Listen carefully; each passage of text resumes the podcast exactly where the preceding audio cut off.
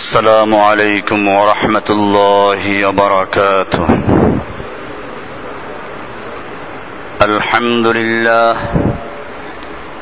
الحمد لله نحمده ونستعينه ونستغفره ونؤمن به ونتوكل عليه. ونعوذ بالله من شرور أنفسنا ومن سيئات أعمالنا. من يهده الله فلا مضل له ومن يضلله فلا هادي له. وأشهد أن لا إله إلا الله وحده لا شريك له. وأشهد أن سيدنا محمدا عبده ورسوله. صلى الله تعالى عليه وعلى آله وأصحابه أجمعين. أما بعد فأعوذ بالله من الشيطان الرجيم. بسم الله الرحمن الرحيم. مثل الذين ينفقون أموالهم في سبيل الله كمثل حبة أنبتت سبع سنابل في كل سنبلة مئة حبة. والله يضاعف لمن يشاء. والله واسع عليم. الذين ينفقون أموالهم في سبيل الله ثم لا يتبعون ما أنفقوا منا ولا أذى. لهم أجرهم عند ربهم ولا خوف عليهم ولا هم يحزنون. قرآن الكريم سورة بقرة এর দুইশত একষট্টি নম্বর আয়াত থেকে আজকের তাফসির আলোচনা করা হচ্ছে। আগের আয়াতগুলোতে পরকাল সম্পর্কে এবং আল্লাহ সুবহানাহু কীভাবে পরকালে জীবিত করবেন, সে বিষয়গুলো আমরা গত দুই সপ্তাহ পর্যন্ত আলোচনা করেছিলাম। এরপরে আল্লাহ রাব্বুল আলামিন মানব জাতিকে শুধু জাগতিক বা পৃথিবীতে জীবন যাপন করার জন্যই সৃষ্টি করেন নাই। মানুষকে আল্লাহ রাব্বুল আলামিন অর্থ সম্পদ দান করেছেন মূলত বেঁচে থাকার জন্য। জীবিকার জন্য বেঁচে থাকতে হবে তা না। বেঁচে থাকার জন্য জীবিকার প্রয়োজন। এজন্য আল্লাহ রাব্বুল আলামিন একদিকে অর্থ সম্পদ দান করেছেন, এরপরে মানুষ কি শুধুমাত্র এই জীবিকার জন্যই কাজ করে, দুনিয়ার অর্থ সম্পদের উপরেই নির্ভরশীল হয়ে যায়, এটা কি স্থায়ী মনে করে নাকি সে আল্লাহকে স্মরণ করে? এজন্য আল্লাহ রাব্বুল আলামিন মানুষকে দেওয়া অর্থ সম্পদ থেকে ব্যয় করার জন্য উৎসাহিত করেছেন। আজকের আলোচনায় সেই বিষয়টাই গুরুত্ব পাবে।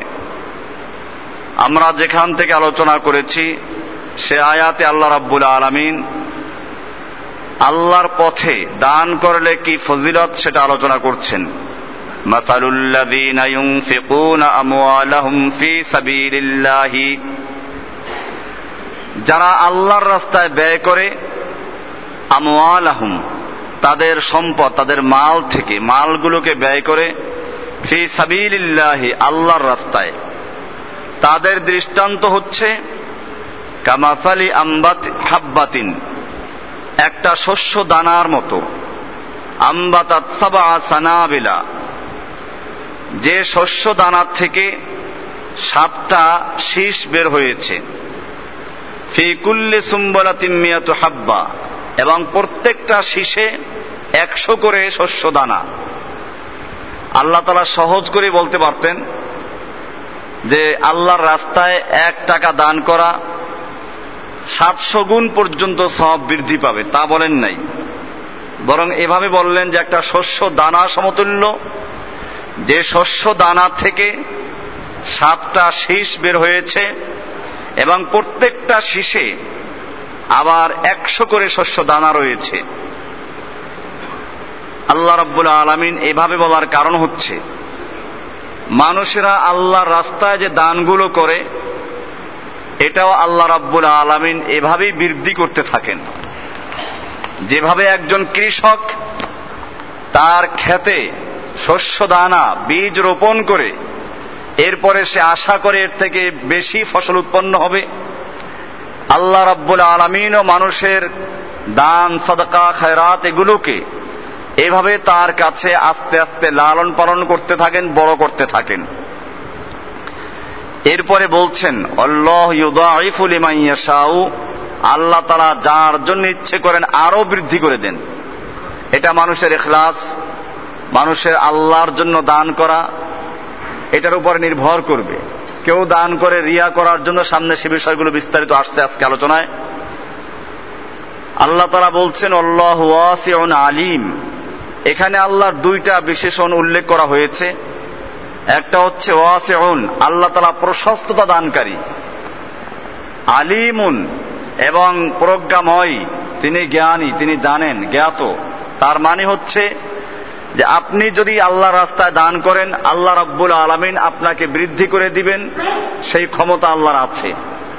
এরপরে আলিমুন দ্বারা বুঝালেন যে আপনি কি উদ্দেশ্যে দান করছেন, এটা কি শুধু আল্লাহকে সন্তুষ্ট করার জন্য, না মানুষকে খুশি করার জন্য, মানুষের বাহবা পাওয়ার জন্য, এটা আল্লাহ ভালো করেই জানেন। এরপর আল্লাহ তারা বলছেন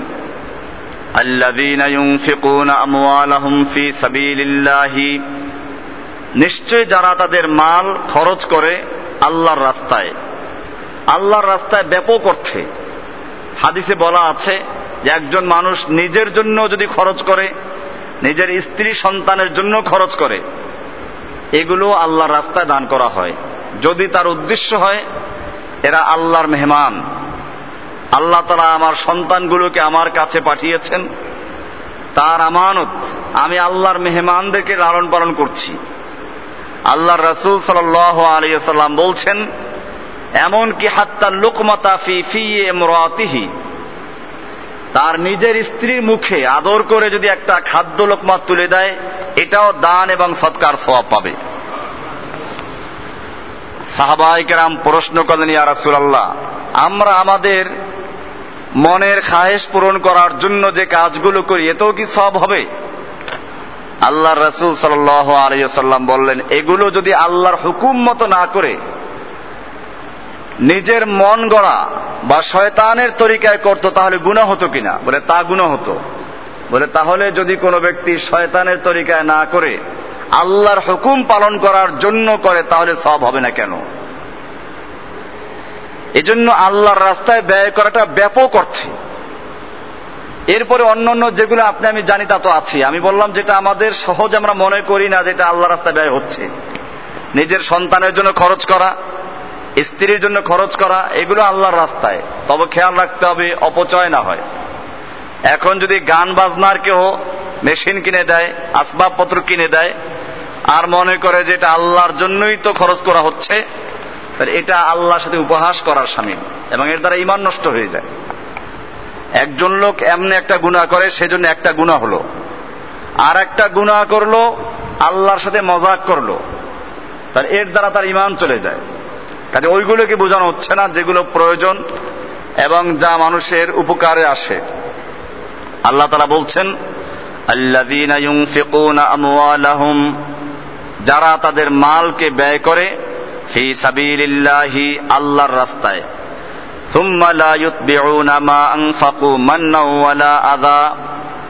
অতপর সে যা ব্যয় করল, এই ব্যয় করার পিছনে পরে সে কোন রকম সে খোটা দিল না। মান্নান মানে উপকার করে সেই উপকারকে আবার স্মরণ করিয়ে দেওয়া। ওয়ালা আদান বা কষ্ট দিল না। এরকম যারা দান করল, দান করে যাকে দান করল, তাকে খোটা দেয় নাই। অথবা তাকে কোনো প্রকার কষ্ট দেয় নাই যে তোমাকে অমুক দান করেছিলাম, এত সাহায্য করলাম, তুমি আমার এই কাজটা করলে এরকম কোনো খোটা দেয় নাই। আল্লাহ তালা বলেন, লাহুম আজরুহুম ইনদা রব্বিহিম। তাদের জন্য রয়েছে তাদের রবের কাছে তাদের আজর, তাদের পাওনা। ওয়ালা খাউফুন আলাইহিম ওয়ালা হুম ইয়াহজানুন।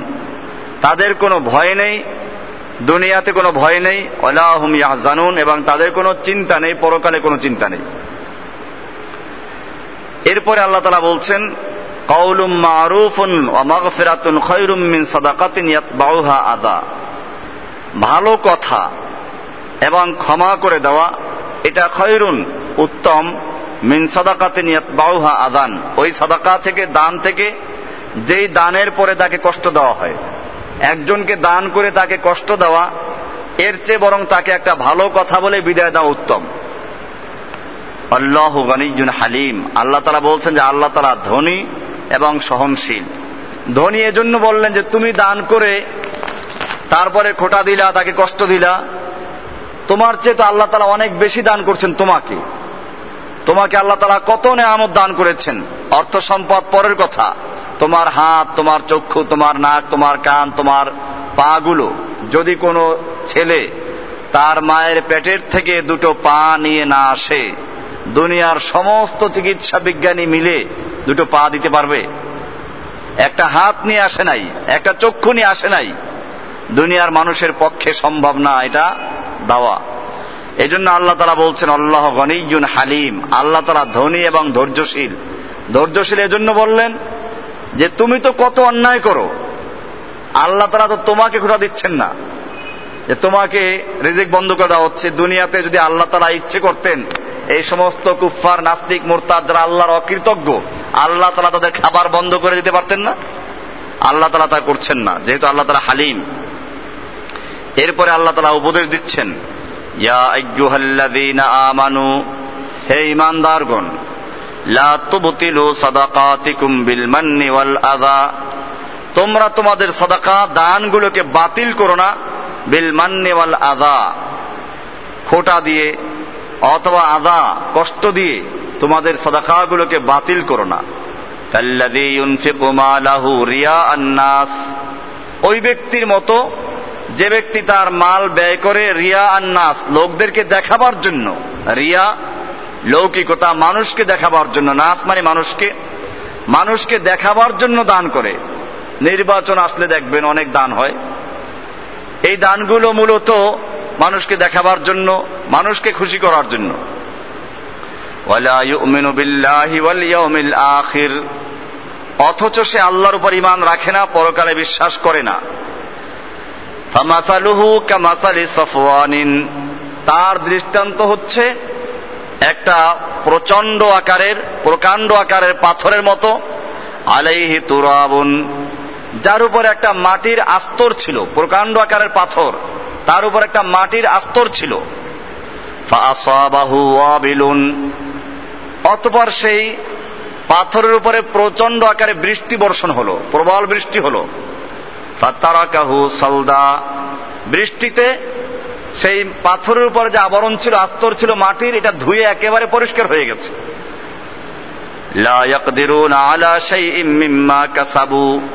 ঠিক এরকম ভাবে যারা মানুষকে দেখাবার জন্য দান করে, সে মনে করল যে এটা তার উপকার আসবে। আসলে পাথরের মতো ধুয়ে মুছে পরিষ্কার হয়ে গেছে, তার কোনোই প্রাপ্য আল্লাহর কাছে নেই।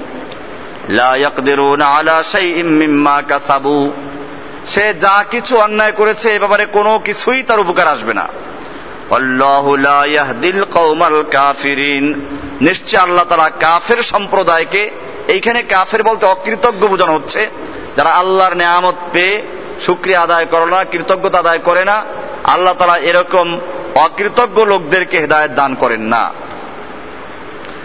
এরপরে যারা আল্লাহকে সন্তুষ্ট করার জন্য দান করে তাদের মর্যাদা কিরকম ومثل الذين ينفقون أموالهم ابتغاء مرضات الله وتثبيتا من أنفسهم যারা আল্লাহর রাস্তায় ব্যয় করে, ইউনফিকুনা আমওয়ালাহুম, যারা তাদের মালকে ব্যয় করে, ইবতিগা মারদাতিল্লাহি, আল্লাহর সন্তুষ্টি অর্জন করার জন্য ও তাসবিতাম মিন আনফুসিহিম, এবং নিজের অন্তরের অবিচলতার উপরে, দৃঢ়তা বিশ্বাস নিয়ে, দৃঢ় বিশ্বাস নিয়ে, অবিচল বিশ্বাস নিয়ে যারা দান করে কামাফালি জান্নাতিম বেরবাতিন তাদের দৃষ্টান্ত হচ্ছে একটা বাগিচা বেরবাতিন উঁচু স্থানে। পাহাড়ের উপরে হোক বা একটা উঁচু জায়গায় একটা সুন্দর বাগান। আসাবাহা ওয়াবিলুন, যেই উঁচু জায়গায় প্রবল বৃষ্টি বর্ষণ হয়েছে। ফাইনে ফলে তার ফসল ডবল হয়েছে।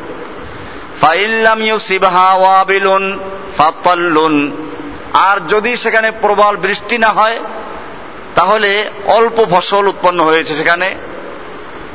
একেবারে সেটা বিফল হয় না, সে পাথরের মতো ধুয়ে মুছে যায় নাই। অল্লাহ বিমা তামালুন বাসির। আল্লাহ তালা দেখেন যা তোমরা করছ। তোমরা কি উদ্দেশ্যে ব্যয় করো? আল্লাহ তালা এটা ভালো করে জানেন। এরপরে আল্লাহ তালা বলছেন আয়াবাদ্দু আহাদুকুম আং তাকুন আলাহু জান্নাতুম নাখিলিন তাজরি মিন তাহতিহাল আনহার। তোমাদের কেউ কি এটা পছন্দ করে, ভালোবাসে? আং যে তার একটা বাগিচা হবে, মিন নাখিলিন, খেজুরের বাগান, ওয়া আনাবিন, আঙ্গুরের বাগান, খেজুর এবং আঙ্গুরে পরিপূর্ণ। তাজরি মিন তাহতিহাল আনহারু, এবং যার তলদেশে নহর সমূহ জারি রয়েছে। বিভিন্ন রকমের নহর, পানির নদী নালা, খালবিল আছে। লাহু ফিহা মিনকুল্লি সামারত, যেখানে তার সব রকমের ফসলাদি এবং ফল ফলাদি রয়েছে।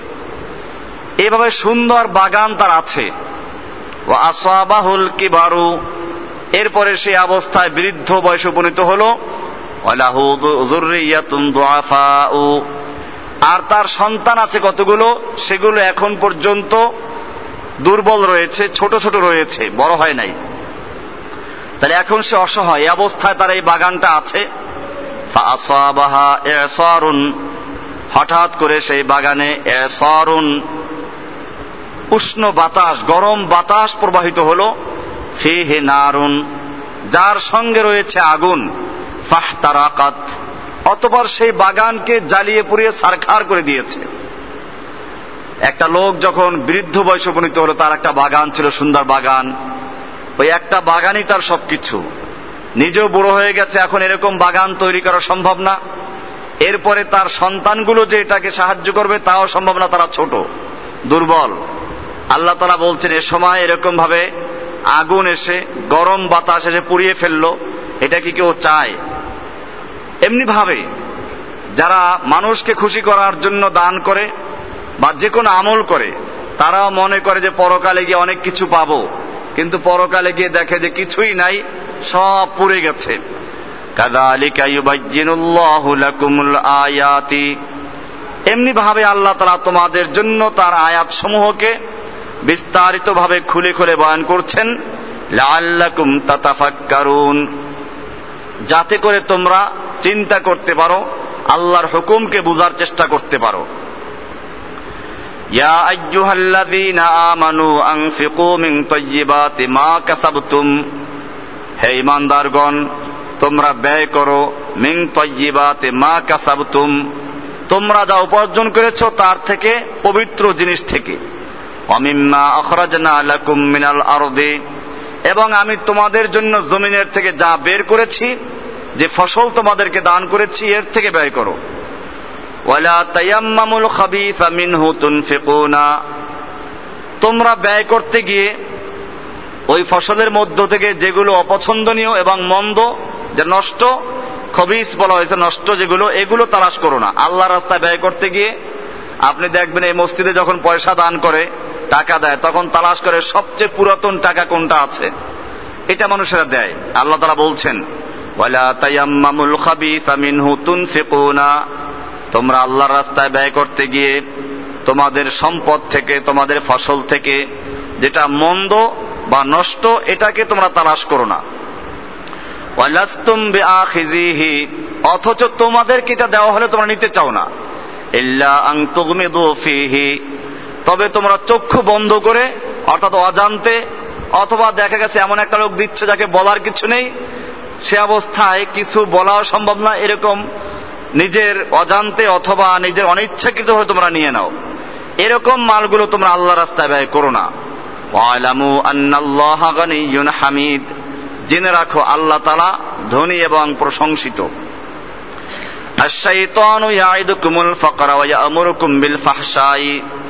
নিশ্চয় শয়তান তোমাদেরকে অঙ্গীকার করে, তোমাদের ভয় দেখায় ওয়াদা করে আল ফকরা দারিদ্রতার। যে তোমরা দান করলে দরিদ্র হয়ে যাবে, গরিব হয়ে যাবে। ওয়া ইয়া'মুরুকুম বিল ফাহশাই। এবং শয়তান তোমাদেরকে আদেশ করে অশ্লীল এবং বেহায়াপনা কাজ করার জন্য, অন্যায় কাজ করার জন্য। আর আল্লাহ তাআলা তোমাদের সঙ্গে ওয়াদা করছেন, তিনি ক্ষমা করবেন এবং তিনি অনুগ্রহ করবেন। ওয়াসিউন আলিম। আয়াত থেকে বোঝা যায় যে মানুষের দানের মাধ্যমে একদিকে তাদের অন্যায় এবং গুনাহগুলো মিটে যায় এবং সম্পদের মধ্যে আল্লাহ তালা বরকত বৃদ্ধি করে দেন।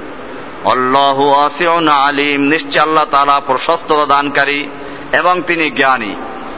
ইউতিল হেকমাত ইয়াশাউ, তিনি যাকে ইচ্ছে করেন হেকমা দান করেন। আমাই ইউতাল হেকমাতা ফাকাদ উতিয়া খায়রান কাসীরা, আর যাকে হেকমা দান করা হয়েছে তাকে অনেক ভালো জিনিস দান করা হয়েছে। ওয়ামা ইয়াদ্দাক্কারু ইল্লা উলুল আলবাব, নিশ্চয়ই যারা জ্ঞানী, তারাই কেবলমাত্র নসিহাত গ্রহণ করে, উপদেশ গ্রহণ করে। আল্লাহ তারা শেষে গিয়ে বললেন যে আল্লাহর রাস্তায় ব্যয় করা, এটা হচ্ছে জ্ঞানী লোকদের কাজ। আর জ্ঞান আল্লাহ তারা যাকে দান করেন, তাকে সবচেয়ে বড় জিনিস দান করা হয়েছে, অনেক ভালো জিনিস দান করা হয়েছে। এটা কীভাবে জ্ঞানীদের কাজ হলো? মূলত মানুষ পৃথিবীতে অস্থায়ী জীবন যাপন করছে। এখানে ষাট বছর, সত্তর বছর পর্যন্ত মানুষ বেঁচে থাকে। এরপরে তার যে জীবন যে জীবন সম্পর্কে আলোচনা আগেও করা হয়েছে, যে এই জীবনের শুরু থাকবে, শেষ থাকবে না। মানুষ যখন জান্নাতে চলে যাবে, জান্নাতিরা জান্নাতে চলে যাবে, জাহান্নামীরা জাহান্নামে চলে যাবে, তখন জান্নাত এবং জাহান্নামের মধ্যবর্তী স্থানে একটা দুম্বা জাতীয় কোনো প্রাণীকে জবাই করে দেওয়া হবে। বুখারি হাদিসে বলা আছে যে একটা দুম্বার মতো প্রাণী এনে তাকে জবাই করে দেওয়া হবে। যেটা জান্নাতিরাও দেখবে, জাহান্নামীরাও দেখবে। প্রশ্ন করা হবে যেটা কাকে জবাই করা হলো, কাকে মৃত্যু দেওয়া হলো। আল্লাহর পক্ষ থেকে আওয়াজ চলে আসবে, এটা হচ্ছে মৃত্যুর মৃত্যু। মৃত্যু বলতে যে একটা বস্তু, এটাকে মৃত্যু দিয়ে দেওয়া হলো, এরপরে আর কারও কোনো মৃত্যু হবে না। এই জীবনের জন্য, দুনিয়ার যে ষাট সত্তর বছরের জীবন, এটার জন্য মানুষেরা মাথার ঘাম পায়ে ফেলে কাজ করে। হালাল হারাম বাছাই করে না। অথচ এরপরে যে জীবনটা আসবে, সেই জীবনের শুরু থাকবে, শেষ থাকবে না। এটার জন্য মানুষেরা কোনো চিন্তা করে না, সন্দেহ করে। যেটা পরে হয় কিনা, যদি না হয় তাহলে তো ক্ষতিগ্রস্ত হয়ে গেলাম। আল্লাহ রাব্বুল আলমী সেজন্য বলছেন, ইউতিল হেকমাতা মাইয়া শাউ আল্লাহ তারা যাকে ইচ্ছে করেন তাকে দিনের জ্ঞান দান করেন, হেকমত দান করেন। এই হেকমা বলতে একটা ব্যাপক অর্থে এক কথায় দিনই এলেম, যা আল্লাহর সম্পর্কে এলেম, পরকাল সম্পর্কে এলেম ইমানের সব বিষয়গুলোকে সামিল করে এমন একটা ব্যাপক শব্দ হচ্ছে হেকমা। আল্লাহ তালা যাকে হেকমা দান করলেন, তাকে সবচেয়ে বড় এবং সবচেয়ে বেশি জিনিস দান করা হলো খাইরে কাসির। বেশি মঙ্গলের জিনিস দেওয়া হলো। আরও একটা হাদিসে আল্লাহ রসুল সাল্লাহ সাল্লাম বলেছেন মাইয়ুরিদিল্লাহ বি খৈরন আল্লাহ তালা যেই ব্যক্তির মঙ্গল কামনা করেন, ভালো চান হুফিদ্দিন আল্লাহ রাব্বুল আলমিন তাকে দিনের ফেকা, দিনের সমুজ দিনের জ্ঞান দান করেন। এখানে বলা হয় না, তাকে দুনিয়ার বড় সম্পত্তি দান করেন। অনেক টাকা পয়সার মালিক বানান। কারণ এগুলো মানুষের থেকে আলাদা হয়ে যাবে, বিচ্ছিন্ন হয়ে যাবে। সেই জন্য এলেম অর্জন করা, আল্লাহর দিনই জ্ঞান অর্জন করা। এখানে এলেম বলতে, হেকমা বলতে, দুনিয়াবি জ্ঞানকে বলা হয় নাই।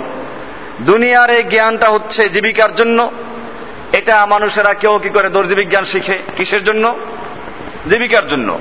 একজন মানুষ কাঠের কাজ করে, কিসের জন্য? জীবিকার জন্য। ঠিক এরকম ভাবে একজন লোক ডাক্তারি পড়ে, সেও জীবিকার জন্যই পড়ে। হ্যাঁ কেউ হয়তো জনসেবার জন্য করে, তার নিয়াত ভালো থাকে। এমনি ভাবে যে ব্যক্তি একজন ইঞ্জিনিয়ার, সেও এটা পড়াশোনা করেছে জীবিকার জন্য। তাহলে দেখা যায়, এই সমস্ত এলেমের উদ্দেশ্য হচ্ছে জীবিকা অর্জন করা, দুনিয়ার জীবনকে সুন্দর করা। আর এই জ্ঞানগুলো যেমন মানুষের আছে, এমন অন্য প্রাণীরও আছে। একজন ইঞ্জিনিয়ার একটা বাড়ি তৈরি করার জন্য প্ল্যান তৈরি করে, নকশা করে, এবং সে অনুযায়ী তৈরি করা হয়। এটা একটা বড় কাজ এটার জন্য পড়াশোনা করতে হয়। আল্লাহ রাব্বুল আলামিন মানুষকে জানিয়ে দিচ্ছেন যে এই কাজ তো আমি ছোট ছোট প্রাণীর থেকেও নিচ্ছি। মৌমাছি সম্পর্কে একটা সুরা আছে সুরাতুল নাহাল। এখানে পরিষ্কার করা আছে। সুরা নাহালের সময় চোদ্দ নম্বর আয়াতে, ওয়াওহা রব্বুকা ইলান নাহলি। আল্লাহ তারা ওয়াহি করেছেন মধুমক্ষিকার কাছে। আনিত্তাখিদে মিনাল জিবালে বুয়ুতা। তোমরা পাহাড়ে গিয়ে ঘর তৈরি করো। পাহাড়ে ঘর তৈরি করো। অমিনার সাজার আবার গাছে গিয়ে ঘর তৈরি করো। অমিম্মা ইয়ারিসুন এবং শহরের যে বড় বড় বিল্ডিংগুলো আরও বড় বড় অট্টালিকা নির্মাণ হয়, প্রাসাদগুলো, এর কার্নিসের সঙ্গে তোমরা ঘর তৈরি করো। এভাবে কেন বললেন আল্লাহ তারা কোরআনের আরাকায়াতে তার সমাধান দিয়েছেন, মধু সম্পর্কে বলা আছে যে এই মধু মানুষের জন্য শেফা। এটা যেমন পাহাড়ের লোকদের জন্য প্রয়োজন, তেমন গ্রামের লোকদের জন্য প্রয়োজন, তেমন শহরের লোকদের জন্য প্রয়োজন। এই জন্য আল্লাহ রাব্বুল আলমিন এইভাবে তিনটা কথা উল্লেখ করলেন। এবারে ঘর তৈরি করার কথা বললেন, কেমনে তৈরি করবে? এজন্য মৌমাছির কাছে কোনো সিমেন্টের কারখানা নাই, কোনো কেমিক্যাল ইন্ডাস্ট্রি নেই। কিন্তু দেখবেন মৌমাছি যখন একটা ঘর নির্মাণ করতে যায়, তো যে কাঠের সঙ্গে বা যে কার্নিশের সঙ্গে বা যে ডালের সঙ্গে নির্মাণ করবে, তার সাথে একটা কেমিক্যাল লাগায়।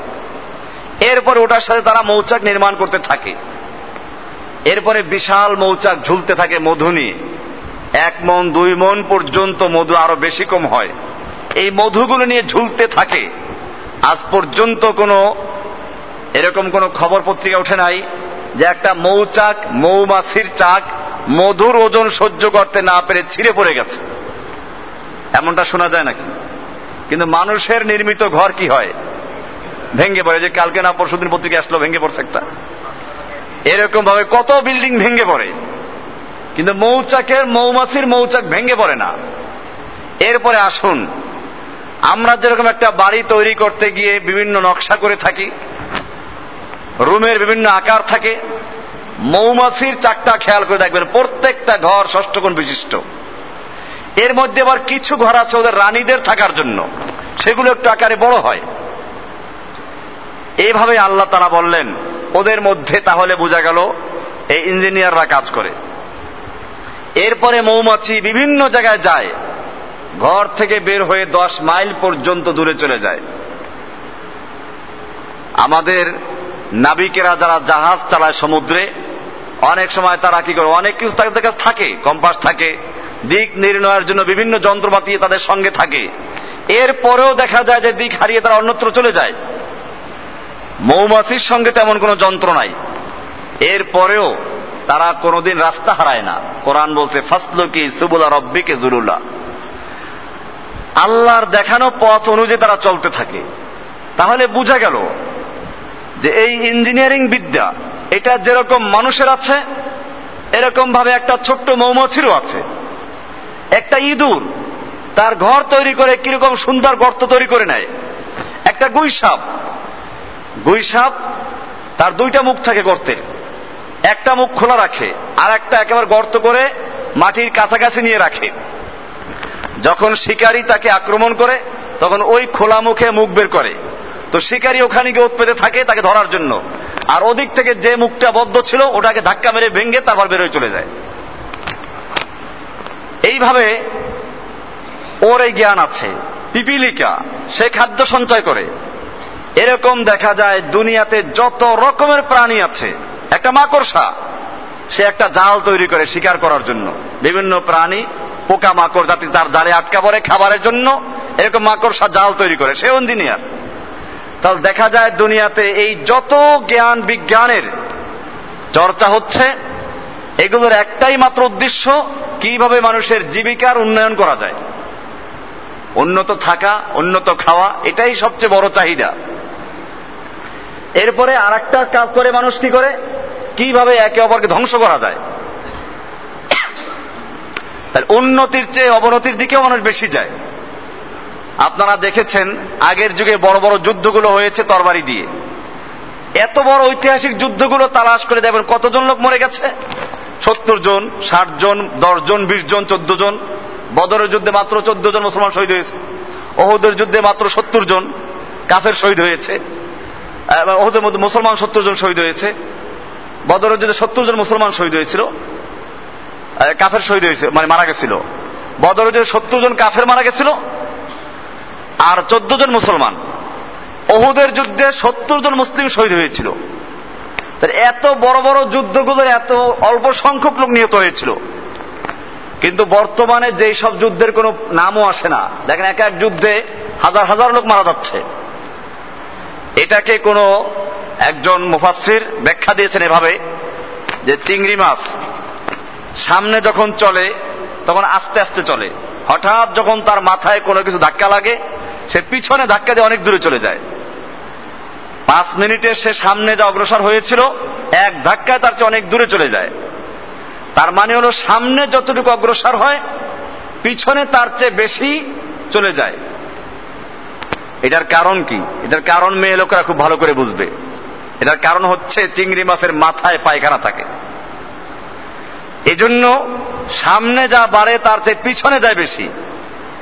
ঠিক এরকম ভাবে আজকের বিজ্ঞানীরা পৃথিবীতে যা কিছুই উন্নয়ন করেছে, উন্নতি যা করেছে, তার চেয়ে ক্ষতি আরও বেশি করেছে। এই জন্য মনে রাখতে হবে উন্নয়নের জোয়ার এই উন্নয়নের জোয়ারের সঙ্গে অবনতির জোয়ারও আছে। একটা বৃহৎ শক্তি, বড় শক্তি, ছোট শক্তিকে ধ্বংস করা, জালিমরা মজলুমকে ধ্বংস করা, এই সব ব্যাপারগুলো এখন যেরকম সহজ, এটা আগে সহজ ছিল না। আমেরিকা সারা বিশ্বের উপরে দাদাগিরি করে। এটা করে কিসের বলে? সম্পূর্ণ অস্ত্রের বলে। এভাবেই মানুষেরা জাগতিক উন্নয়নের জন্য, জাগতিক জীবন যাপনের জন্য এগুলো করে থাকে। আর এগুলো একসময় ধ্বংস হয়ে যাবে। যদি এটাই স্থায়ী হতো, তাহলে একটা বিষয় ছিল।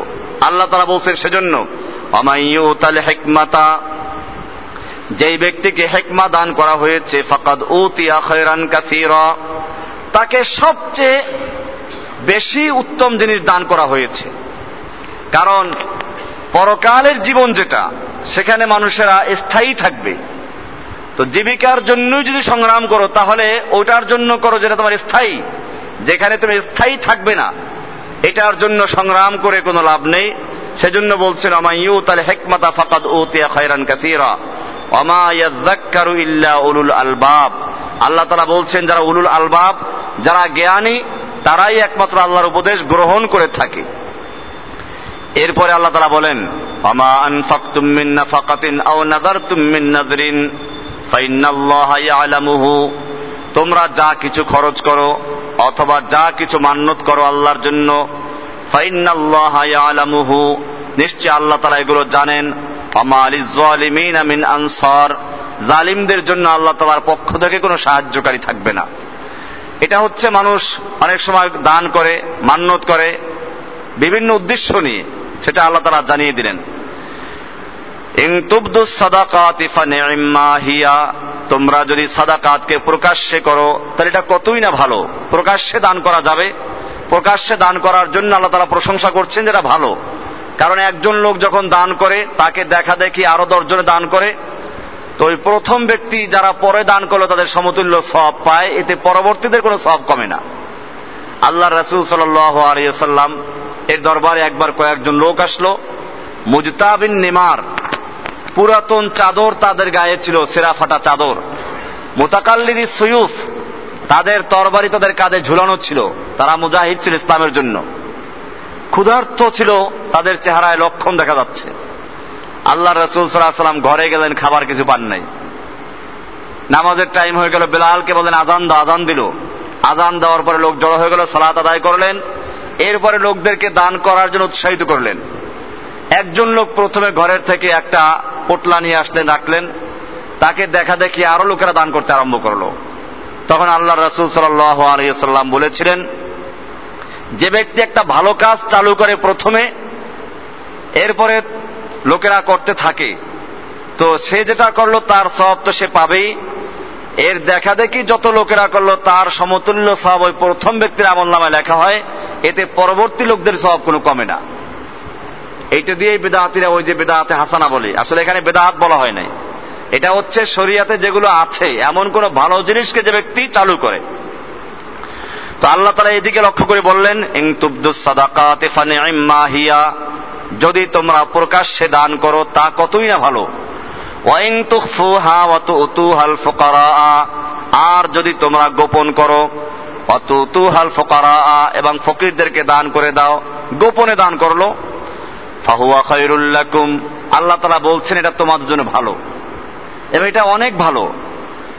কেয়ামতের মাঠে যে সাত প্রকারের মানুষকে আল্লাহ রাব্বুল আলমিন আরসের তলায় ছায়া দিবেন, তার মধ্যে এক প্রকার মানুষ কারা? বলা আছে হাদিসে যে ডান হাতে দান করে, বাম হাতে টের পায় না। তার অর্থ হল, দুনিয়ার কোন মানুষ জানতে পারে না, সে এত গোপনে দান করে। এখানে আল্লাহ তালা এটাই বললেন যদি তোমরা তোমাদের দানকে গোপন করো হাল ফোকারা আর ফকিরদেরকে দিয়ে দাও, ফাহুয়া খৈরুল্লাকুম এটা তোমাদের জন্য ভালো। অয়ুকাফির এবং আল্লাহ তারা তোমাদের গুণাগুলোকে কাফারা করে মিটিয়ে দিবেন। তাহলে গোপনে দান করার ফজিলাত অনেক বেশি আয়াত থেকে বোঝা গেল। আল্লাহ বেমা তামালুনা খাবির। তোমরা যা কিছু করছ আল্লাহ তালা এ সম্পর্কে সম্যক জ্ঞাত আছেন সবকিছু তিনি জানেন। আল্লাহ তালা পুরোপুরি খবর রাখেন। তাহলে আমরা যদি গোপনেও দান করি, এটা আল্লাহ তালা ভালো করেই জানেন। এই জন্য একজন মমিন, সে কাজ করবে কাকে খুশি করার জন্য? একটা হাদিসে বলা আছে, আল্লাহ আকবার, তিনজন লোককে কেয়ামতের মাঠে আল্লাহ তালা হাজির করবেন। একজন হচ্ছেন বড় আলেম, বিজ্ঞ আলেম। একজন আলেম হতে কি কষ্ট? এটা তো এই যুগেও দেখেন, মাদ্রাসায় ভালো পরিবারের কোনো ছেলেপেলে পড়ায় না। গরিবেরা পড়ে। বোর্ডিং এ কি খাওয়া দাওয়া হয়? কষ্ট করে পড়াশোনা করে। এর পরেও তো যারা সত্যিকার অর্থে ইসলামের খেদমত করে যে আলেমরা, তাদের প্রার্থীর সুবিধাও তো বেশি না। হ্যাঁ যারা মনে করেন এরকম এ লাইনে এসে বিভিন্ন উপায়ে পয়সা অর্জন করে হয়তো তাবিজ লেখলো দাওয়াত খাইলো, ঘরে ঘরে গিয়ে মিলাদ পড়ল। এদের পয়সার অভাব নেই আবার। কিন্তু একজন লোক যদি সত্যিকার অর্থে কোরআন এবং সুন্না মোতাবেক হালাল পথে চলতে চায়, তো তাদের জন্য এই যুগেও কঠিন চলাটা। এই আলেমকে আল্লাহ তারা হাজির করবেন। জিজ্ঞেস করবেন, তোমাকে এলেম দিয়েছিলাম, মেধা দিয়েছিলাম। বলো তুমি সে এলেমকে কোন কাজে ব্যয় করেছ? সে লোকটা বলবে, আলেম বলবে, আল্লাহ, তোমার দেওয়া মেধা, তোমার এলেম। আমি এই মেধাকে কাজে লাগিয়েছি, কোরআন হাদিসের গবেষণা করেছি, পড়াশোনা করেছি, এবং সবসময় দাওয়াতের কাজ করেছি, এলেম ব্যয় করেছি। দিন রাত চব্বিশ ঘণ্টা তোমার এই এলেম প্রচারের কাজেই রত ছিলাম। আল্লাহ তালা বলবেন যে, না, তুমি তো এজন্য করেছিলে, যাতে লোকেরা তোমাকে বড় আলেম বলে, বিজ্ঞ আলেম বলে। আর দুনিয়াতে তা তোমার হাসিল হয়ে গিয়েছিল তোমাকে লোকেরা বিজ্ঞ আলেম বলতো, বড় বক্তা বলতো, বড় মহাদ্দিস মুহাসির এগুলো বলতো। এগুলো তোমার দুনিয়া অর্জন হয়ে গেছে। কাজে তোমার যে উদ্দেশ্য দুনিয়াতে অর্জন হয়েছে, এখন এখানে পাওয়ার কিছুই নেই। নার। তাকে জাহান নামের আগুনে নিক্ষেপ করে দেওয়া হবে। দ্বিতীয় পর্যায়ে আর একজন বড় দানশীল কেন হবে? বড় ধনী এবং দানশীল, যে আল্লাহর রাস্তায় সবসময় ব্যয় করত। কোনো কৃপণতা করে নাই। আল্লাহ তারা তাকে জিজ্ঞেস করবেন, তোমাকে অর্থ সম্পদ দিয়েছিলাম, সম্পদ উপার্জন করার কৌশল শিক্ষা দিয়েছিলাম। বলো তুমি কোন কাজে ব্যয় করেছ? সে বলবে, আল্লাহ তোমার দেওয়া সম্পদ।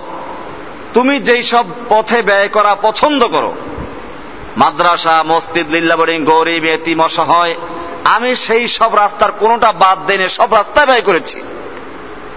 আল্লাহ তারা বলবেন হ্যাঁ তুমি তো এজন্য করেছ যাতে লোকেরা তোমাকে দানবীর বলে, দানশীল বলে আর দুনিয়াতে তোমাকে তা বলাও হয়েছিল। কাজে এখন তোমার এখানে পাওয়ার কিছুই নেই, তাকেও হুকুম দেওয়া হবে জাহান নামে নিয়ে যাওয়ার জন্য তাকে জাহান নামে ফেলে দেওয়া হবে। তিন নাম্বার আনা হবে একজন শহীদকে, যে আল্লাহর রাস্তায় জেহাদ করতে করতে শহীদ হয়ে গেছে। এর চেয়ে তার বড় কিছু নেই জীবন দেওয়া। আল্লাহ তারা তাকে জিজ্ঞেস করবেন, তোমাকে আমি কৌশল দিয়েছিলাম, শক্তি দিয়েছিলাম। বলো তুমি কোন কাজে ব্যয় করেছ? সে বলবে, আল্লাহ, তোমার দেওয়া এই শক্তি, তোমার দেওয়া কৌশল, আমি সব তোমার রাস্তায় ব্যয় করেছি। এমনকি শেষ পর্যন্ত, নিজের জীবনটা পর্যন্ত তোমার রাস্তায় ব্যয় করেছি। আল্লাহ তালা বলবেন, না, তুমি তো এজন্য করেছিলে, যাতে করে লোকেরা তোমাকে বীর, বিভিন্ন খেতাব দেয়, বীর বিক্রম, বীর উত্তম, বীর শ্রেষ্ঠ, আরও কত বীর প্রতীক, এরকম আরও কত রকমের উপাধি তোমাকে দেওয়া হবে। তুমি এজন্য করেছিলে, তোমাকে তা দেওয়া হয়েছিল। কাজে তুমি যে উদ্দেশ্যে করেছিলে তা তোমার দুনিয়াতেই অর্জন হয়েছে, এখানে পাওয়ার কিছুই নেই। তার সম্পর্কেও ফেরেস্তাদেরকে হুকুম দেওয়া হবে এবং ফেরেস্তা তাকে জাহান নামে নিক্ষেপ করে দেবে। এত বড় বড় কাজগুলো করল, এরপরেও তারা জাহান নামে কিসের জন্য? যেহেতু তাদের উদ্দেশ্য আল্লাহকে সন্তুষ্ট করা ছিল না, আমাদেরও খেয়াল রাখতে হবে। অনেক সময় আমরাও বলি যে, আমি এই কাজটা খুব এখলাসের সাথে করছি। এটাই প্রমাণ করে যে এখলাস নাই। কারণ যদি সত্যিকার অর্থে খালেস আল্লাহর জন্য আমি করতাম, তাহলে আমার এই কথারও কোনো প্রয়োজন নাই। কেন আমি যার জন্য করছি তিনি তো জানেন। আপনার আশ্চর্য হবেন, কোরআন শরীফের যতগুলো সুরা, সব সুরাতে ওই সুরার নামটা সুরার ভিতরে উল্লেখ করা আছে। সুরায় বাকারা, এই বাকারা শব্দটা কোরআন শরীফের ওই সুরার মধ্যে আছে। এরকম সব সুরার মধ্যে ওই সুরার নামটা আছে। কোরআনের আর একটা সুরা আছে সুরা এখলাস কি আছে? এখলাস হলু আল্লাহ ওয়াহাদ এটার নাম সুরা এখলাস এই এখলাস শব্দটা কি এই সুরের মধ্যে আছে? নাই। এটার থেকে প্রমাণিত হয় এখলাস হচ্ছে এমন এক জিনিস যা শুধুমাত্র খালেস আল্লাহর জন্যই হয়। এখলাস খালেস করা, জিনিসটাকে পিওর করা। একমাত্র আল্লাহর জন্য একনিষ্ঠভাবে খালেস ভাবে এক আল্লাহর জন্য কোনো কাজ করার নাম হচ্ছে কি? এখলাস। এখন যদি সত্যিকার অর্থে আমি আল্লাহর জন্যই করি, তো আল্লাহ তারা বারবার বলছেন, আল্লাহ তারা সব জানেন। তাহলে আমাকে আর কারও কাছে বলা দরকার আছে আমি খালেস আল্লাহর জন্য করছি? তাহলে বুঝে গেল এই জন্য কোন এক আলেমের দরবারে একজন লোক বলছিল, আমি এই কাজটা খালেস আল্লাহর জন্য করেছি এখলাস সাথে করেছি। উনি বললেন যে, না, আমি মনে করি এই মজলিসের সবচেয়ে দুনিয়াদার তুমি এবং সবচেয়ে রিয়াকার তুমি, লোক দেখাবার জন্য করছ। বলেন কি করে? তোমার মধ্যে যদি দুনিয়ার প্রতি এত ভালোবাসা না থাকতো, তাহলে তুমি এই দুনিয়ার কথা বারবার উচ্চারণ করতে না। এবং তোমার সত্যিকার অর্থে যদি খালেস এখলাস থাকতো, তাহলে তুমি বারবার আমি এখলাসের সঙ্গে কাজটা করেছি, আল্লাহকে সন্তুষ্ট করেছি, এটা বলার কোনো প্রয়োজন ছিল না। আমরাও নিজেদের আমলকে যাচাই করে দেখব। একজন লোক যদি আল্লাহর কাছে প্রিয় হয়, হাদিসে বলা আছে যে আল্লাহ তালা তখন আসমানের ফেরেস্তাদেরকে জানিয়ে দেন যে অমুকের ছেলে অমুক, সে ন্যাকে আমল করেছে, গোপনে আল্লাহর ইবাদত করে, আমি তাকে ভালোবাসি ফেরেস্তারা তোমরা তাকে ভালোবাসো। ওই ফেরেস্তারা আবার তার পরবর্তী আসমানে, এই ফেরেস্তারা তার পরবর্তী আসমানে। এইভাবে দুনিয়ার ফেরেস্তাদের পর্যন্ত এটা চলে আসে, মানুষের প্রত্যেকের সঙ্গে ফেরেস্তা আছে, সেই ফেরেস্তাদের কানে পর্যন্ত চলে আসে। আর এই ফেরেস্তারা মানুষের মনের মধ্যে সেটা জাগ্রত করে দেয়, যার কারণে মমিনরা তাকে ভালোবাসে। অপরদিকে যদি কোনো ব্যক্তি গুনাহের আমল করে, যত বড় গোপনে করুক না কেন, চার দেয়ালের ভিতরে আবদ্ধ, দুনিয়ার কেউ তাকে দেখল না, আল্লাহ তালা দেখেন কিনা? আল্লাহ তালা এখানেও এই কাজটা করেন। দুনিয়া আসমানের ফেরেস্তাদেরকে জানিয়ে দেন, অমুকের ছেলে অমুক, সে গোপনে অন্যায় করে, আমি তাকে ঘৃণা করি, তোমরাও তাকে ঘৃণা করো। এরকম ফেরেস্তারা পরবর্তী ফেরেস্তাদেরকে জানিয়ে দেন, এইভাবে আসমানের থেকে জমিন পর্যন্ত চলে আসে। যার কারণে এরকম পাপি মানুষদেরকে মানুষেরা ঘৃণা করে। অনেকে দেখবেন, বলে যে আসলে জানি না লোকটা কেমন যেন ভালো লাগে না। খারাপ মানুষ। কিন্তু তার কোনো দোষ মানুষের জানা নেই। বুঝতে হবে গোপনে তার কোনো অন্যায় আছে এটা আল্লাহ তালা মানুষকে জানিয়ে দিচ্ছেন। তো যাই হোক, আবার অনেক ক্ষেত্রে এটা দেখতে হবে, আবার এটা আর এই না যে যারা দিনদার, মুত্তাকি, পরহেজগার, তাদেরকে যারা খারাপ বলে সেটার কথা এখানে বলা হয় নাই। এখানে দুনিয়াদারদের কথা বলা হয় নাই। ওই এক হাদিসে বলা আছে, মানুষ মরার পরে যদি লোকেরা ভালো বলে, আল্লাহ তালা ভালো হিসাবে গ্রহণ করেন, এটা হচ্ছে মমিনরা যাকে ভালো বলে, নিজেদের থেকে। আল্লাহ রাসুল সাল্লামের একটা মসজিষে বসেছিলেন সাহাবাহিক রামদেরকে নিয়ে।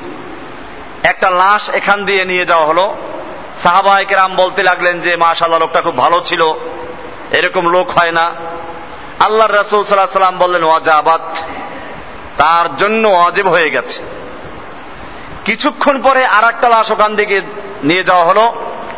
লোকেরা বলা বলি করতে লাগল যে লোকটা বড় খারাপ ছিল, মারা গেছে, ভালো হয়েছে। আল্লাহ রসুল এখানেও বললেন, ওয়াজাবাত, তার জন্য অবধারিত, তার জন্য অজেব হয়ে গেছে।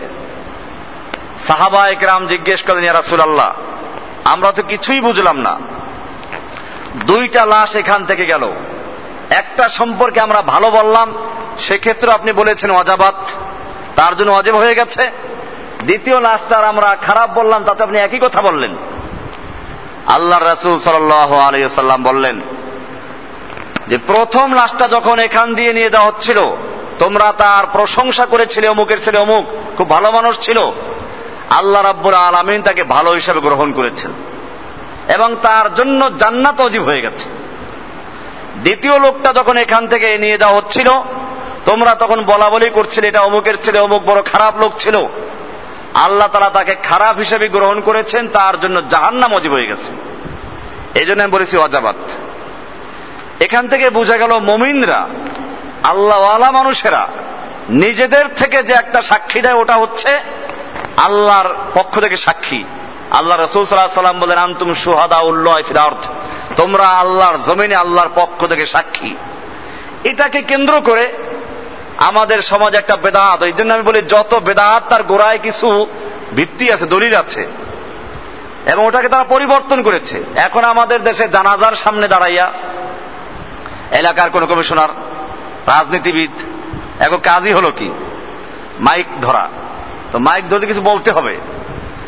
এই জন্য যুগে যুগে ইসলামের পরিবর্তন এবং ধ্বংস করেছে দুই শ্রেণি মানুষেরা। এক শ্রেণি মানুষ হচ্ছে শাসক গোষ্ঠী আর এক শ্রেণি হচ্ছে একদল বেদাতি আলেমরা। এরা দেখবেন যে মাইক পেয়ে শুরু করে ওখানে কি করা? মৃত্যু ব্যক্তির যত প্রশংসা আছে। ঠিক আছে, প্রশংসা যেগুলো আছে ওগুলো বলার কথা বলা আছে। এরপরে শুরু হয়, লোকটা কেমন ছিল? তো সবাই বলেন, ভালো ছিল। এই যে মিছিল করা হয়, এটা এই হাদিসে বলা হয় নাই। মানুষের মুখে, নিজের থেকে একটা চর্চা হতে থাকে। ওটার কথা বলা হয়েছে। ওটাকে কেন্দ্র করে এই যে জানাজার সামনে দাঁড় করে বলা হয়, এটা একটা বেদাত। এটা বর্জন করা উচিত। এটা ওই হাদিসে ওটা বলা হয় নাই। বরং যদি সত্যিকার অর্থে লোকটা ভালো থেকে থাকে, তাহলে আমি বলি, ঠিক আছে, অসুবিধা নেই গুণা হলো না। মানে আরেকটা গুণ মিথ্যা সাক্ষীর গুণা হলো না। বেদাহাতের গুণা হলো। কিন্তু যদি লোকটা আসলেই ভালো ছিল না, সুদখোর, ঘুষখোর, মদখোর এরকম ছিল, আপনি সাক্ষী দিলেন যে লোকটা ভালো ছিল, তাহলে একদিকে বেদাহাতের গুণা আর একদিকে মিথ্যা সাক্ষীর গুণা হবে। এই জন্য মোমিনদের উচিত এরকম জানাজা থেকে চলে আসা। এই জানাজায় অংশগ্রহণ করা কোনো সুন্নত না। এই জন্য আমাদের তো আমরা সব এবাদতগুলো জানাজা বলেন, বিয়ে শাদী বলেন, সবগুলো এবাদত আজকে সকালে একজন জিজ্ঞেস করছিল যে, বিয়ের দাওয়াতে যাওয়া তো সুন্নাত, এখন যে সব বিয়ের মধ্যে গান বাজনা হয়, নারী পুরুষের অবাধ বিচরণ হয় এরকম ভাবে আরও অনেক হারাম কাজ যুক্ত হয়, সেই বিয়েতে আমরা যাব কিনা?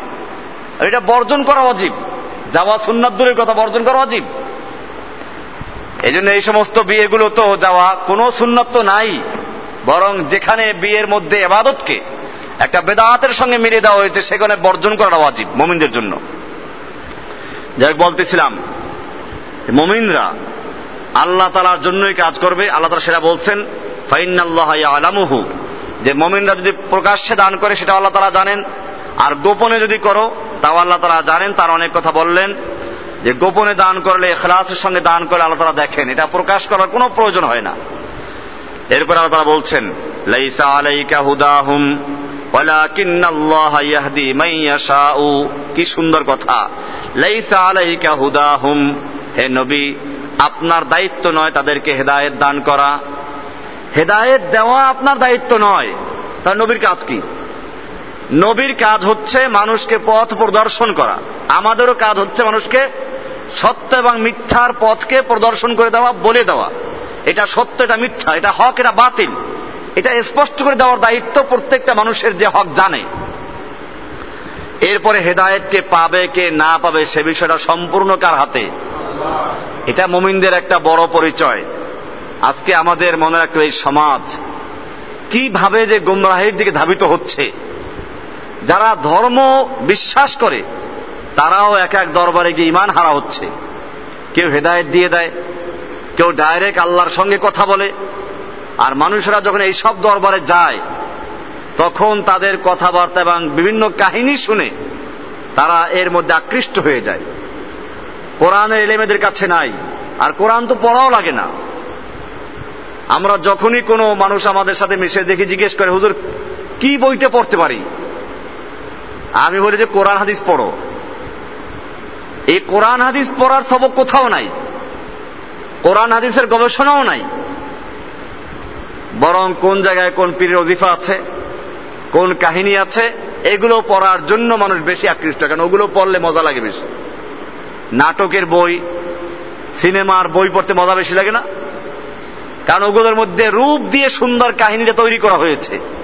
ঠিক একই কায়দায় কিছু ধর্ম কাহিনী তৈরি করা হয়েছে। এবং এইগুলো বিভিন্ন দরবারে চর্চা হতে থাকে। আর ওইখানে গিয়ে মানুষেরা মনে করে যে পিসা হেদায়ত দিয়ে দিবেন, তিনি তরাইয়ে নিবেন, পার করে নিবেন। এইসব আকিদা পোষণ করে হেদায়ত দিয়ে দিবেন। আপনারা হাদিস পর মুসলিম সব হাদিস। আল্লাহ রসুল সাল্লাম বলছেন, তার মেয়ে ফাতেমাকে ডেকে, ইয়া ফাতেমা তো বিনতে মোহাম্মদ, হে মোহাম্মদের মেয়ে ফাতেমা আনকেজি নফসাকে মিনান্নার। তুমি নিজেকে জাহান নামের আগুন থেকে বাঁচাও, রক্ষা করো। নিজেকে বাঁচাবার ব্যবস্থা নিজে করো। আমি তোমার পিতা। তুমি নবীর মেয়ে এই জন্য এই কথা থাকো না যে আমি তোমাকে পার করে নিয়ে যাব। ইয়াবনি হাসেম ইয়াবনি মুত্তালিব, আনকেজু নফসাকুম মিনান্নার। হে বনু হাসেম বনু মুত্তালিব, তোমরা নিজেদেরকে জাহান নামের আগুন থেকে বাঁচাও। মুসলিম শরীফের সহি হাদিস। তাহলে বুঝা গেল আল্লাহ রসুল সাল্লামকে আয়াত স্পষ্ট করে দেওয়া হচ্ছে। এটা সুরায় বাকারার দুইশো একাত্তর নম্বর আয়াত। বলা হচ্ছে, লাইসা আলাইকা হুদাহুম। লাইসা আলাইকা হুদাহুম, তাদের হেদায়েত আপনার দায়িত্বে নয়, তাদের হেদায়েত দেওয়ার দায়িত্ব আপনার উপরে নয়। বরং আল্লাহ তারা যাকে ইচ্ছে করেন তাকে হেদায়েত দান করেন। তাহলে হেদায়েত দেওয়ার মালিক কে? এ কথা কোরআন স্পষ্ট করে বারবার বলেছে বিভিন্ন জায়গায়। এর পরেও দেখবেন যে মানুষেরা এখানে বিভ্রান্ত হয়। যে হেদায়েত, এটা পাওয়ার জন্য সরাসরি আল্লাহকে ডাকলে চলবে না। কোরআনুল করিমে কত স্পষ্ট করে তারা বলেছেন। আমি প্রায় বলে থাকি যে আল্লাহ একবার আল্লাহ তালা কোরআনে অনেক দয়ার সাথে ডাকেন।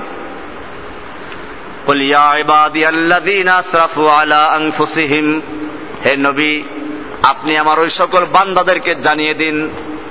আশরাফু আলা আংফুসিহিম যারা নিজের উপরে জুলুম করেছে, অত্যাচার করেছে, গুনাহ করেছে, সারা জীবন পাপ করেছে, এখন বুড়ো হয়ে গেছে, ঘরে স্ত্রীর কাছে তার কোনো মূল্য নাই, সন্তানদের কাছে কোনো মূল্য নাই, বিয়া করে বড় হয়ে গেছে, ওদের কাছে মায়ের চেয়ে, স্ত্রীর মর্যাদা বেশি, বাবার চেয়ে সন্তানের মর্যাদা বেশি, ঘরে মূল্য নাই অসহায় হয়ে মসজিদে চলে এসেছে। আল্লাহর কাছে চোখের পানি ছেড়ে দিয়ে কান্নাকারি করছে। আল্লাহ তালা বলেন, এই বুড়াকে জানিয়ে দেন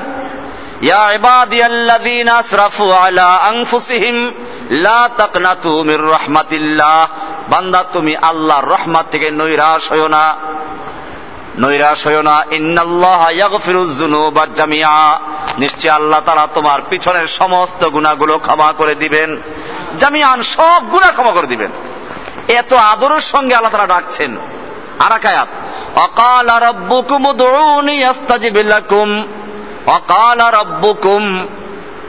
তোমাদের রব ঘোষণা করছেন, বলছেন ওদৌনি আস্তাজিব লাকুম। তোমরা আমাকে ডাক দাও, আমি তোমার ডাকে সাড়া দিব। আমাকে ডাকো, আমি তোমার ডাকে সাড়া দিব। কোন ভায়া মাধ্যম কিছুই বলা হয় না এখানে। আমরা নামাজেও সে কথাই বলি, সেখানে দো আল্লাহ তার পক্ষ থেকে। ইয়াকা না বধু আমি কেবলমাত্র তোমারই গোলামি করি। ও ইয়াকা নাস্তাইন তোমার কাছে সাহায্য চাই। কোন ভায়া মাধ্যম আছে? আল্লাহর নবী কি সাহাবিদেরকে শিখাইতেন যে তোমরা আমার মাধ্যমে দোয়া করো? পরিষ্কার হয়ে গেল যে আল্লাহর নবী সাহাবা কিরামদেরকে দিনের কথা বলতেন, কোরআন হাজির কথা বলতেন। আল্লাহকে কেমনে ডাকতে হবে? আল্লাহকে কি আকিদা পোষণ করতে হবে? আল্লাহর কাছে কেমনে চাইতে হবে? এগুলো শিখাতেন। আর আল্লাহকে যখন ডাকবো তখন আল্লাহর মধ্যে আমার মধ্যে কোনো ভায়া মাধ্যম নেই। এটাই বলছেন আল্লাহ রসুল সাল্লাম জীবনীতে বহু ঘটনা এরকম আছে।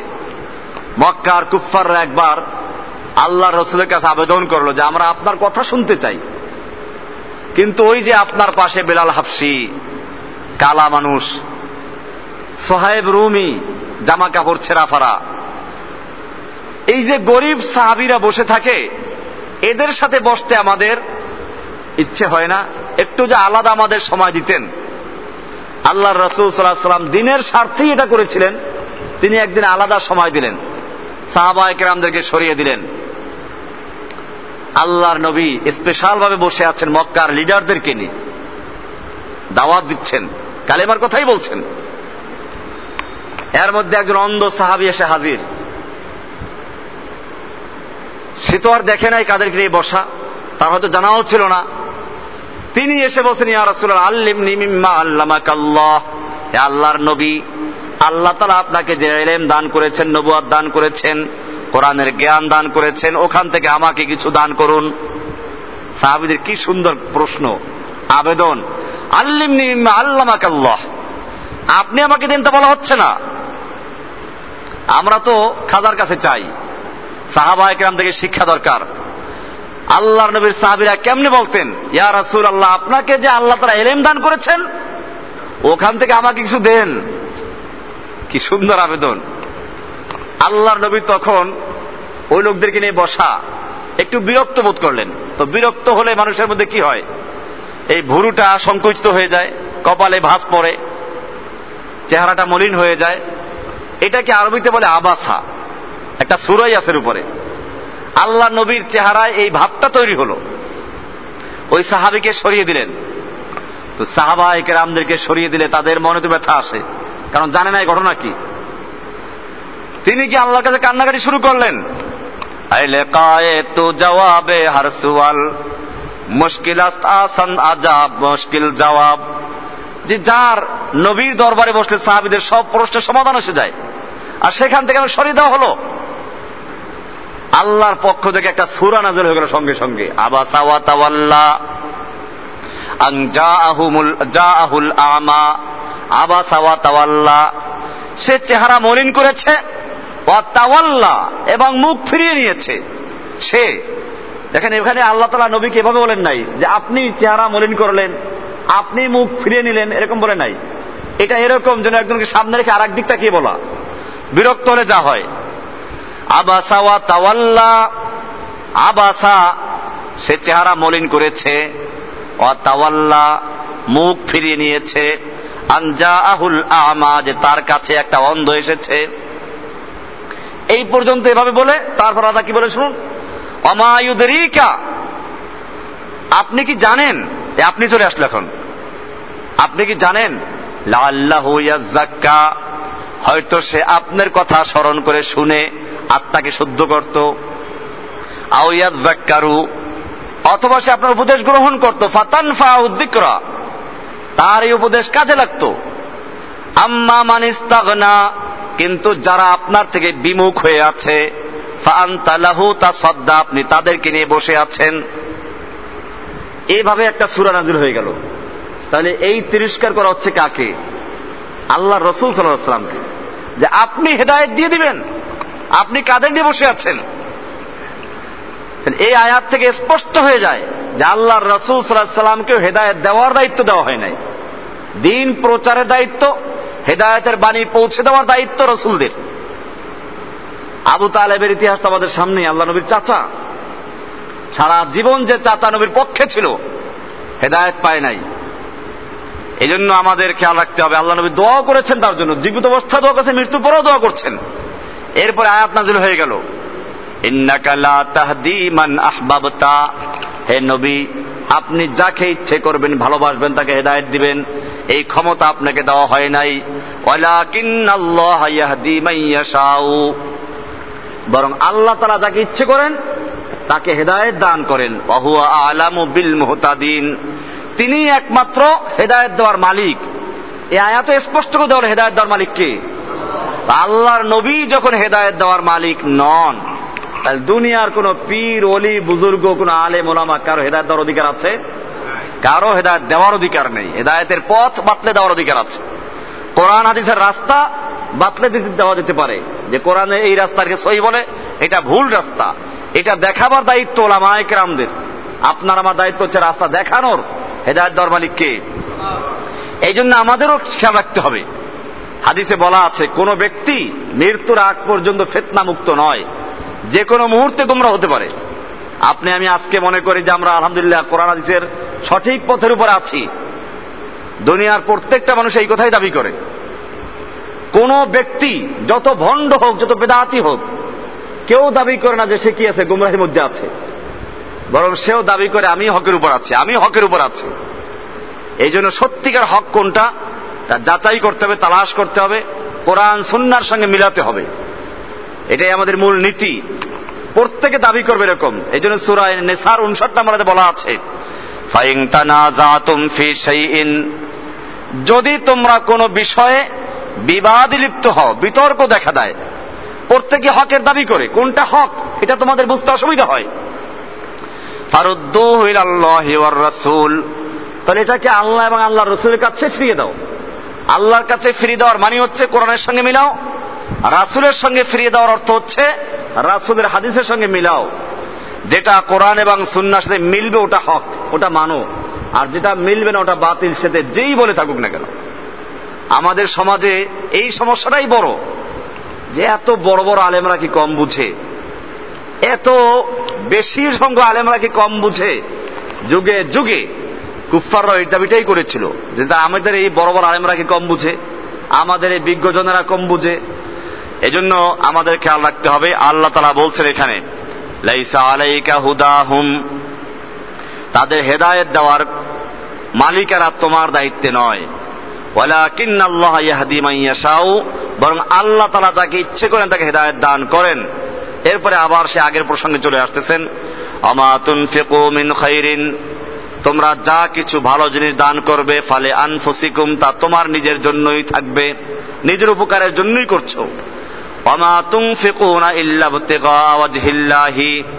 আর তোমরা যা কিছু ব্যয় করছ আল্লাহর সন্তুষ্টির জন্য, তোমরা যা কিছু ব্যয় করবে আল্লাহর সন্তুষ্টির জন্য ব্যয় করবে, আল্লাহকে খুশি করার জন্যই ব্যয় করবে। আর জেনে রাখো অমা তুনফিকু মিন খাইরিন, তোমরা যা কিছু ভালো জিনিস দান করবে ইয়ফা ইলাইকুম। তা তোমাদের কাছে পূর্ণভাবেই পরিপূর্ণভাবে তোমাদের পৌঁছে দেওয়া হবে, আদায় করে দেওয়া হবে। ওয়াং তুমলা তুজলামুন তোমাদের উপরে কোনো প্রকারের জুলুম করা হবে না, তোমাদের কম দেওয়া হবে না। তোমরা যা কিছু আল্লাহ রাস্তায় ব্যয় করবে, আল্লাহ তাদা পুরো পুরো তোমাদেরকে আদায় করে দিবেন। কাজে আমরা এটা যদি বিশ্বাস করি, তাহলে আমাদের দুনিয়ার অর্থ সম্পদের উপরে মায়া আমাদের কমবে আল্লাহ রাস্তায় ব্যয় করার প্রবণতা বাড়বে। যেহেতু আমাদের এটা যদি বিশ্বাস থাকে আমরা তাহলে মনে করব যে আল্লাহ তালা আমাদের পুরো দান করবেন। তাহলে মানুষ এই দুনিয়ার পয়সা এবং দুনিয়ার সম্পত্তি বৃদ্ধির পিছনে তার জীবনের সবকিছু ব্যয় করবে না। এরপরে আল্লাহ তালা বলছেন, কাদের জন্য তুমি ব্যয় করবে? তো জাকাত আদায় করার খাত ভিন্ন আছে। এখানে তা বলা হচ্ছে না। এখানে বলা হচ্ছে যে আপনি দান, সৎকার, যা কিছু করবেন, এক্ষেত্রে কিছু লোকদেরকে তালাশ করতে হবে। সেটা বলা হচ্ছে, সুরা বাকারার এই পরবর্তী হাতগুলোতে للفقراء الذين احصروا في سبيل الله للفقراء ওই সমস্ত ফকির এবং গরিবদের জন্য الذين احصروا في سبيل الله উহসিরু যারা আবদ্ধ হয়ে আছে আটকে আছে ফি সাবিলিল্লাহ আল্লাহর রাস্তায় আল্লাহর রাস্তায় তারা আটকে আছে সেটা এলমে দিনের অর্জনের জন্য তালেবেন হতে পারে ওলামা একরাম হতে পারে মুজাহিদিন হতে পারে যা আল্লাহ আল্লাহ রাস্তায় জেহাদরত অবস্থায় আছে এইরকম ভাবে যারা মুসাফির তারাও দরবান ফিল আরদে। যারা জমিনে বিচরণ করার মতো ক্ষমতা তাদের নেই। তারা এলমে দিন অর্জন করার জন্য আটকে আছে বা আল্লাহর দিনের কোনো কাজের জন্য আটকে আছে। ইয়াহসাবু হুমুল জাহিলু আগ্নিয়া আমিনাত তাআফফুফ। ইয়াহসাবু হুমুল জাহিলু। জাহেল লোকেরা দুনিয়াদার অজ্ঞ মূর্খ লোকেরা এদেরকে মনে করে, আগ্নিয়া আ, ধনী মনে করে। মিনাত তাআফফুফ। তাদের পবিত্রতার কারণে তারা কারও কাছে হাত পাতে না। নিজের দারিদ্রতাকে প্রকাশ করে না, তাদের এই পবিত্রতার কারণে লোকেরা তাদেরকে ধনী মনে করে। তুমি তাদেরকে চিনবে, তাদের আলামত দেখে, তাদের চেহারায় না খাওয়ার ভাব আছে, তাদের ক্ষুধার লক্ষণ আছে এগুলো দেখে তুমি এদেরকে চিনবে। তারা মানুষের কাছে যাচিয়ে যাচিয়ে তারা আবেদন করে না। এইরকম গরিব ভদ্রলোকদেরকে তালাশ করে করে তাদেরকে খরচ করো, তাদের পিছনে ব্যয় করো। এই জন্যই আগের যুগের যারা খলিফাতুল মুসলিমিন ছিলেন, তারা রাতের বেলায় ঘুরতেন, কোন জায়গায় কি হচ্ছে। অমর ইবনে খত্তাবের ইতিহাস আপনারা জানেন যে একবার ওই এক রাতে দেখলেন যে কোনো এক জায়গায় আগুন জ্বলছে। তো এক মহিলা, তার বাচ্চাদেরকে খাবার দেওয়ার মতো ব্যবস্থা নেই, পানি গরম করছে, আর বাচ্চাদেরকে বিভিন্ন বাহানা করে ঘুমানোর জন্য সে চেষ্টা করছে। যেহেতু খাবার তৈরি হচ্ছে অমর আব্দুল খত্তাব রাদি আল্লাহ আনহু সেখানে গিয়ে দেখলেন যে অবস্থা। উনি নিজে পিঠে করে রাজকোষ থেকে আটার বস্তা নিয়ে আসলেন। নিজের হাতে রুটি তৈরি করলেন। এরপরে বাচ্চাদেরকে খাওয়ালেন। বাচ্চাদের মুখে হাসি, মুখ দেখে এরপরে তিনি চলে আসলেন। মহিলা জিজ্ঞেস তোমার পরিচয় কি? উনি, আসল পরিচয় দেন নাই। বলে, আমাদের খলিফা ওমর। সে খলিফা না হয়ে যে তুমি খলিফা হতে। খলিফাতুল মুসলিমিন ওমর খত্তাব রাদি আল্লাহ আল্লাহকে শুক্রিয়া আদায় করেন যে, আল্লাহ, আমার রাজ্যের ভিতরে এইরকম ভাবে অসহায় অবস্থায় লোকেরা আছে, আমি জানি না। আমাদের মাঝে আমি কি জবাব তোমার কাছে দিব? এই জন্য নিজের পিঠে করে তিনি বোঝা বহন করে এসেছেন। তার খাদেম ছিল, গোলাম ছিল, সে বলছে, আমাদের কাছে দেন। না, তোমাকে জিজ্ঞেস করা হবে না। এই লোকগুলোর জন্য আমাকে জিজ্ঞেস করা হবে। আল্লাহ আকবার। অমর খত্তাব রাজি আল্লাহ তারা বলেন কালকে সকালে তোমরা অমরের দরবারে যাবে, তোমাকে তিনি আরও দিবেন। তো এইভাবে তারা কাজ করতেন। এই জন্য তালাশ করে করে, যারা সত্যিকার অর্থে গরিব, এই লোকগুলোকে তালাশ করে দান করার জন্য উৎসাহ করছে কোরআন, উৎসাহ যোগাচ্ছে কোরআন। তারিফ হুম বেশি মা হুম তুমি তাদের আলামত দেখে, লক্ষণ দেখে তাদের চিনতে পারবে। তারা কারও কাছে জোর করে, যাচিয়ে যাচিয়ে তারা আবেদন করে না। আর তোমরা যা কিছু ভালো জিনিস দান করবে আলিম। নিশ্চয় আল্লাহ তারা সব কিছু জানেন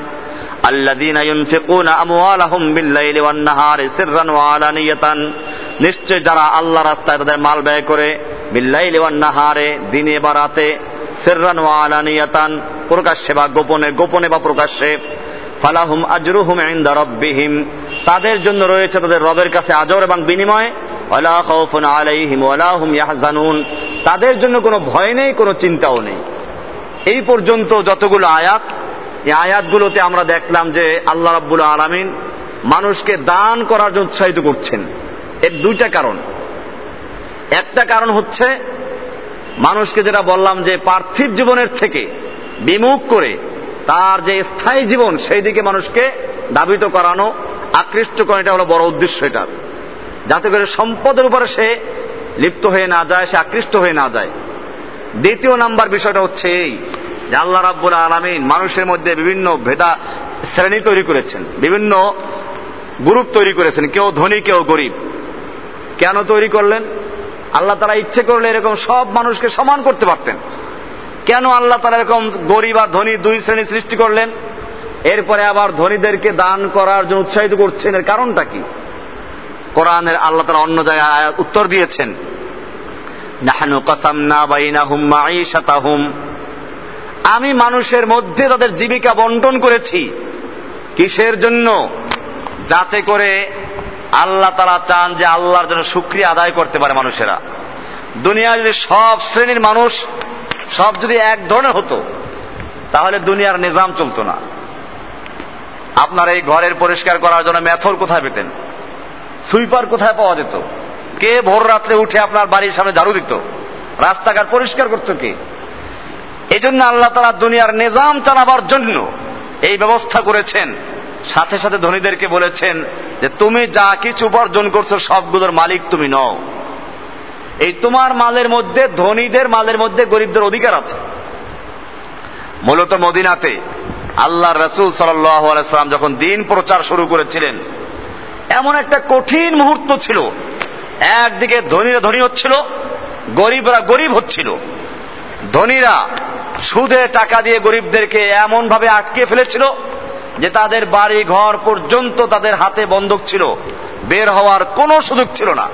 এ সময় তাদের একটা আবেদন ছিল আল্লাহর কাছে যে, আল্লাহ, এর থেকে বাঁচার পথ বের করে দাও। সেই সময় আল্লাহ রসুল সাল্লাহ সাল্লাম এসে ঘোষণা করলেন, অফি আমওয়ালিহিম হকুল মাহরুম ধনীদের মালের মধ্যে গরিবদের প্রার্থীদের সম্পদ রয়েছে, অধিকার রয়েছে। গরিবরা বলল, অধিকার? হ্যাঁ অধিকার রয়েছে। বলে, তাহলে অধিকার আদায় করতে হবে। কেমনে আদায় করব? বলে, তাহলে ইসলামের ছায়াতলে চলে আসো। অধিকার আদায়ের আন্দোলন শুরু করো। এইভাবে ইসলাম পৃথিবীতে একটা শান্তির সমাজ উপহার দিয়েছে। আজকে শান্তির জন্য যত লোক কথা বলে, শান্তি শান্তি। শান্তি কিসের জন্য আসবে?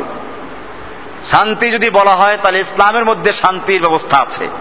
গরিব, দুঃখী মানুষের জন্য সত্যিকার অর্থে যদি কোন রকম কোন রকম ব্যবস্থা থাকে, তা ইসলামে আছে।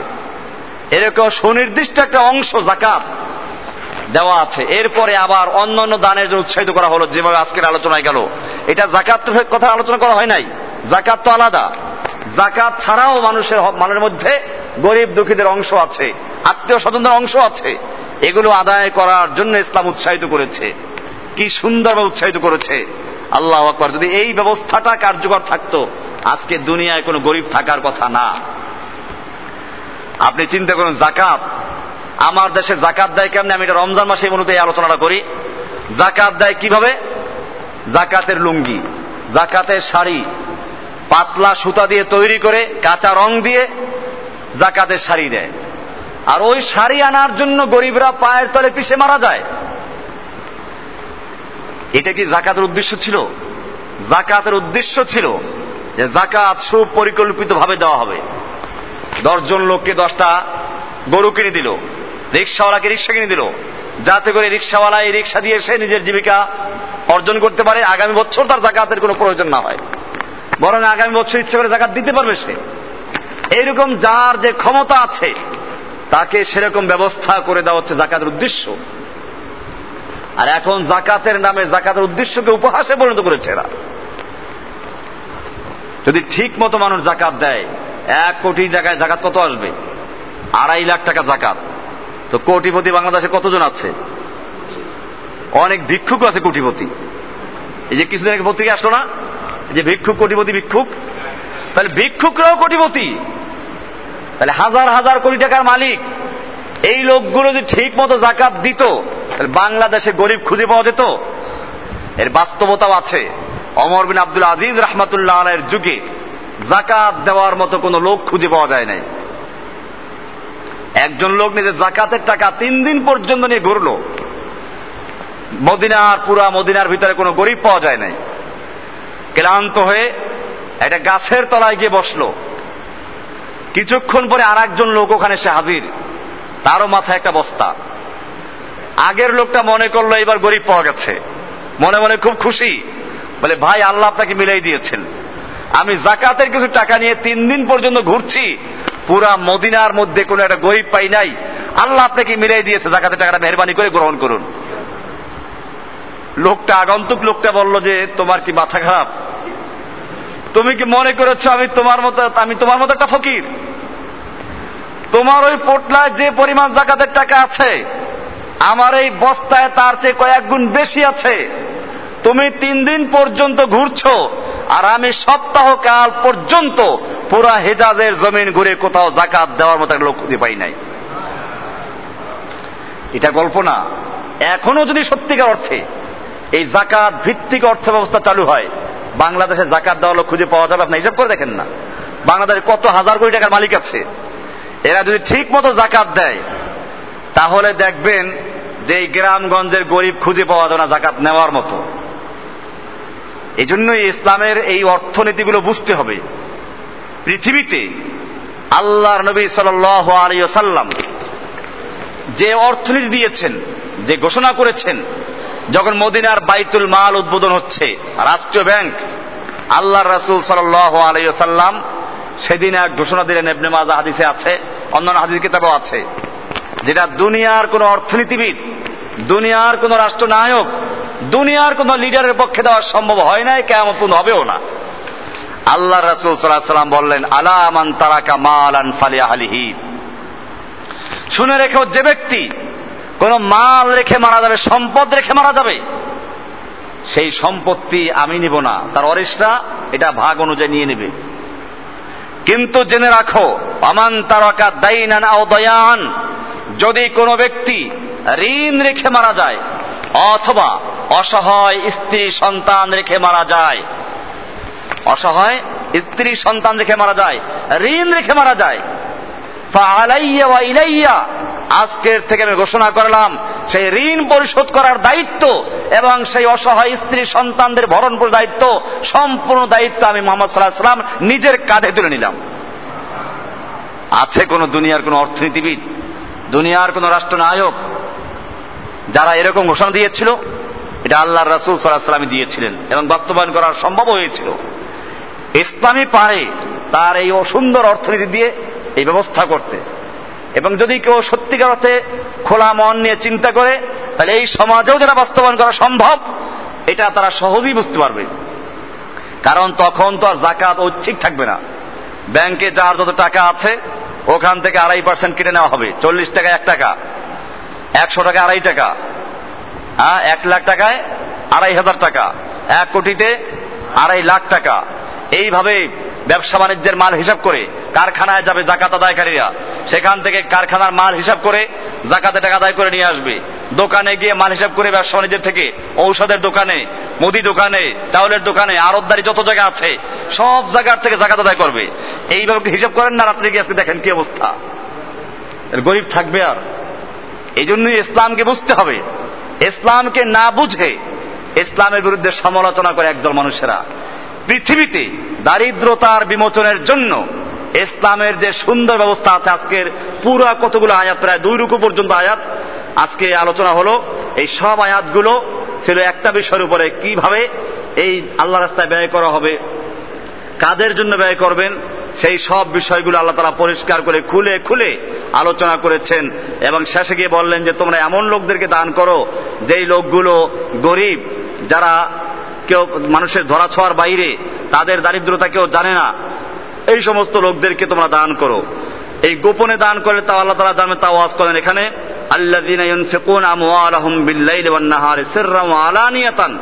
যারা আল্লাহর রাস্তায় দিনে বা রাতে দান করে সেররাম আলানিয়াতান। প্রকাশ্যে এবং গোপনে।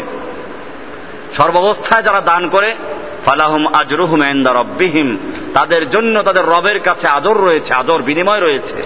এরপরে খৌফুন তাদের কোনো ভয় নেই, তাদের কোনো চিন্তা নেই। এই জন্য আমাদেরও খেয়াল রাখতে হবে যে আমাদেরকে আল্লাহ রাব্বুল আলমিন সৃষ্টি করেছেন দুনিয়াতে খাওয়ার জন্য না। একটা গরু, একটা ছাগল, এদের জীবনে কোনো কর্মসূচি নাই। একটা ছাগলের কি কর্মসূচি আছে? সে চিন্তা করে আমি দুনিয়াতে এসেছি, খাওয়া দাওয়া করব, মরে যাব শেষ। কিন্তু মানুষকে আল্লাহ রাব্বুল আলমিন যে একটা বিবেক দিয়েছেন, এটা বিচার হবে। মানুষও যদি মনে করে যে, আসলাম আর খাইলাম এই জন্য নাস্তিকেরা দুনিয়ার সবচেয়ে বড় সমস্যাকে নিয়ে মাঝে মধ্যে গবেষণা করে। এক নাস্তিক, যেটা আমাদের কাছে প্রবাদ আছে, পেট ঠিক তো সব ঠিক। এটা বলে না মানুষেরা? তার মানে এই লোকদের চিন্তা হচ্ছে পেট হলো সমস্ত সমস্যার সমাধান। পেট ঠিক করতে পারো, সমাধান হয়ে গেল, আর কোনো সমস্যা নাই। তাহলে এই লোকদের মাথার মধ্যে ঢুকলো পেট মানে পায়খানা। আমি তো বলেছি যে এই পায়খানা যাদের মাথায় আছে, যাদের চিন্তা হচ্ছে দুনিয়ার জাগতিক উন্নয়ন করা, পৃথিবীতে কীভাবে উন্নতি হবে এটা যারা চিন্তা করে, সবসময় এটা নিয়েই আছে। আল্লাহর সাথে কীভাবে সম্পর্ক স্থাপন করা হবে আল্লাহ তারা কেন সৃষ্টি করলেন? কোথায় ছিলাম? কি করতে হবে আমাদের? এই চিন্তা যারা করে, না, তারা বলে পেট ঠিক, সব ঠিক। তার মানে তাদের মাথায় সবচেয়ে বড় চিন্তা কিসের? পেটের। পাকস্থলী, পায়খানা। এবং সে কারণেই তারা ওই চিংড়ি মাছের মতো পিছনে ধাক্কা মারলে বেশি যায়। আর এক দলের মাথায় ঢুকছে আর একটা তারা চিন্তা করল, দুনিয়ার সবচেয়ে বড় সমস্যা কি? তারা বলল, দুনিয়ার সবচেয়ে বড় সমস্যা সেক্স। যৌন ক্ষুধা, এটা সবচেয়ে বড় সমস্যা। এদের মাথা ঢুকছে আর একটা আবার। এইভাবে এক একজন এক একটা চিন্তা করে এবং সে যে যেটা চিন্তা করে, ওটার সমাধান করার জন্য চেষ্টা করে। একজন মমিনকে ভাবতে হবে যে সবচেয়ে বড় আমার দায়িত্ব হচ্ছে আল্লাহর ইবাদত করা, আল্লাহকে সন্তুষ্ট করা। আল্লাহ তারা যাতে খুশি হন, সেভাবে কাজ করা। এটা একটা মমিনের সবচেয়ে বড় চিন্তার বিষয়। আমরা মমিন, আমাদেরকে মনে রাখতে হবে যে আমাদের পরকালের জীবন আছে। সেখানে আমাকে অনন্ত সীমকাল পর্যন্ত থাকতে হবে। সেখানের জন্য আমি কতটুকু করলাম? এটাই হচ্ছে আমি শুরুতে বলেছিলাম যে দুনিয়াতে মানুষেরা, ডাক্তার, ইঞ্জিনিয়ার, এই সব পেশাগুলিকে অনেক বড় পেশা মনে করে। একজন লোক যখন মাদ্রাসায় পড়ে, তখন দেখবেন যে তাকে সবাই পরামর্শ দেয়। আরে মাদ্রাসায় পড়ে কি হবে? মাদ্রাসায় পরে কি হবে? আচ্ছা ঠিক আছে, মাদ্রাসায় যারা, মাদ্রাসার সঙ্গেও যারা জড়িত আছে, তারাও দেখবেন এই মাদ্রাসার মধ্যে কেমনে একটু দর্জি বিজ্ঞান ঢুকানো যায়। আচ্ছা এরা ডাক্তারি কেন পড়ে না? আচ্ছা এরা কেন ইঞ্জিনিয়ার পড়ে না? এরা কেন ল পড়ে না? এই সব বিষয়গুলো নিয়ে নানান প্রশ্ন। কিন্তু দর্জি বিজ্ঞান কলেজে গিয়ে কেউ বলে না যে এই রাখারে দর্জিগিরি শিখে। এরা ডাক্তারি শিখে না কেন? আবার বইয়েটে গিয়ে কেউ বলবে না, এরা খালি ইঞ্জিনিয়ারিং নিয়ে পড়াশোনা করে কি জন্য? এরা কেন ডাক্তারি পড়ে না? এরা দর্জি বিজ্ঞান কেন পড়ে না? এটা বলবে না। এরকম ভাবে মেডিকেলে গিয়ে বলবে না কেউ যে ডাক্তাররা খালি ডাক্তারই পড়ে, এরা কেন দর্জি বিজ্ঞান পড়ে না? এরা কেন ইঞ্জিনিয়ার হয় না? কারণ এরা জানে যে দুনিয়ায় এই সবগুলো মানুষেরা, যে যে পেশায় আছে তারা মানুষের জীবনের জাগতিক চাহিদাগুলোর থেকে এক একটা চাহিদা পূরণ করবে। এক একটা চাহিদা পূরণ করবে, অতএব সে একটা চাহিদা পূরণ করছে। এবং মানুষ মনে করে এটা একটা কাজ করছে, সে কাজে লিপ্ত আছে। এই জন্য আর কোনো প্রশ্ন এখানে নেই, যত সব প্রশ্ন মাদ্রাসার মসজিদে। যারা এটা শিখে না কেন, ওটা শিখে না কেন, তার মানে হচ্ছে এরা যে কাজে লিপ্ত আছে এটা কোনো কাজ না মানুষের হিসাবে। এটা কোনো কাজের মধ্যে পড়ে না। সেজন্য তাদের কিছু কাজ শেখানো দরকার। অথচ এরা সবচেয়ে বড় কাজের সাথে লিপ্ত আছে। মানুষকে আল্লাহর সাথে জুড়ে দেওয়া, মানুষের আল্লাহ সম্পর্কে ধ্যান ধারণা কি হওয়া দরকার, আল্লাহর সঙ্গে সম্পর্ক কীভাবে হবে, পরকালের মুক্তি কিসে আসবে, এই কাজের দায়িত্ব আঞ্জাম দিচ্ছেন ওলামাইকের আমরা এই কাজের দায়িত্ব দিয়ে আঞ্জাম দিচ্ছে আলেমরা, মাদ্রাসার ছাত্ররা। কিন্তু এদেরকে মনে করা হয় বুঝা। এটা কি জন্য? অথচ একজন ডাক্তার কি করে? ডাক্তারি করে মানুষের পায়খানা সাফ করে, এই তো করে, পায়খানা পরীক্ষা করে। পোকা কয়টা আছে? কার শরীরে কি পোকা আছে? এইটি করে তো ডাকি আমি ছোট করছি এই জন্য, যেহেতু তর্কের খাতিরে। আমি এগুলোকে মনে করে মানুষের সেবা করে, ভালো কাজ করে। কিন্তু যদি কেউ মনে করে যে এলমেদিন শিক্ষা করাটাকে তুচ্ছ করে, তাহলে আমি সেখানে বলতে বাধ্য যে তুমি কি কাজ করো? তুমি তো বিকাল বেলা থেকে শুরু করে দেয় সারাদিন কাজ করে আসছে ডাক্তার হয়েছে এরপর বিকাল বেলা বসে। কিসের কাজ করে? কেবল কীভাবে পয়সা কামাই করবে? আর সে পয়সা কামাই করতে কেউ রক্ত পরীক্ষা করে? তার মানে পোকা পরীক্ষা করে? কেউ পায়খানা টেস্ট করে, কেউ পেশাব পরীক্ষা করে। তুমি তো পেশাব, পায়খানা এই সমস্ত নিয়ে আছো। তুমি একজন ইঞ্জিনিয়ার তোমার কাজ কি? একটা বিল্ডিং কীভাবে দাঁড়াবে? সারাদিন রোদ্রে ঘুরে দেখো কি ঠিক মতো হচ্ছে কিনা। এই তোমার কাজ। তো ওরকম তো একটা ট্রাফিক পুলিশও কাজ করে, সারাদিন রোদ্রে দাঁড়াই থাকে। তো তুমি তার চেয়ে বেশি কিছু না। সোজা কথা, চিন্তা করে এটাই বুঝে আসে। আমাকে যদি বলা হয় যে আপনি সারাদিন ট্রাফিক পুলিশের কাজ করেন করব চাকরি? পঞ্চাশ হাজার টাকা ধরে করব আমি? মাসে পঞ্চাশ, এক লাখ টাকা দিবে? করব আমি? করব না। আমার কাছে এই কাজ অনেক মূল্যবান। কাজে দুনিয়াতে চলার জন্য যতটুকু দরকার, অতটুকু আল্লাহ তারা তোমাকেও খায়, আমাকেও খাওয়ায়। কিন্তু তুমি যেটা করছ, শুধু জাগতিক কাজ করছ। এই জন্য হ্যাঁ যদি কেউ আল্লাহর জন্য করে, আমি তাকে ছোট মনে করি না। কিন্তু বেশিরভাগ লোকেরা, এই এলমে দিন শিক্ষা করে যারা যারা দিনই কাজে জড়িত তাদেরকে বেকার বেকার মনে করে, বেহুদা মনে করে, সেই লোকগুলোকে আমি বলতে চাই। এবং আপনাদেরও এটা জানা উচিত যে আজকে এই রোগের কারণে এলমেদিনের গুরুত্ব না থাকার কারণে, পরকালের গুরুত্ব না থাকার কারণে, মানুষের আজকে সব জায়গায় ক্ষতিগ্রস্ত হচ্ছে। নতুবা মমিনরা, মুসলিমরা তো এই জন্য সৃষ্টি হয় নাই যে তারা মানুষের গোলামি করবে।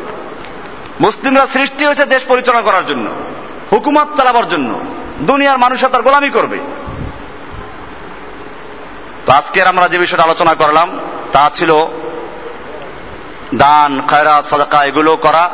মূলত এটা বিষয়টা ছিল যে আগে আমরা পরকাল সম্পর্কে আলোচনা শুনেছি, তাওহিদ সম্পর্কে আলোচনা শুনেছি।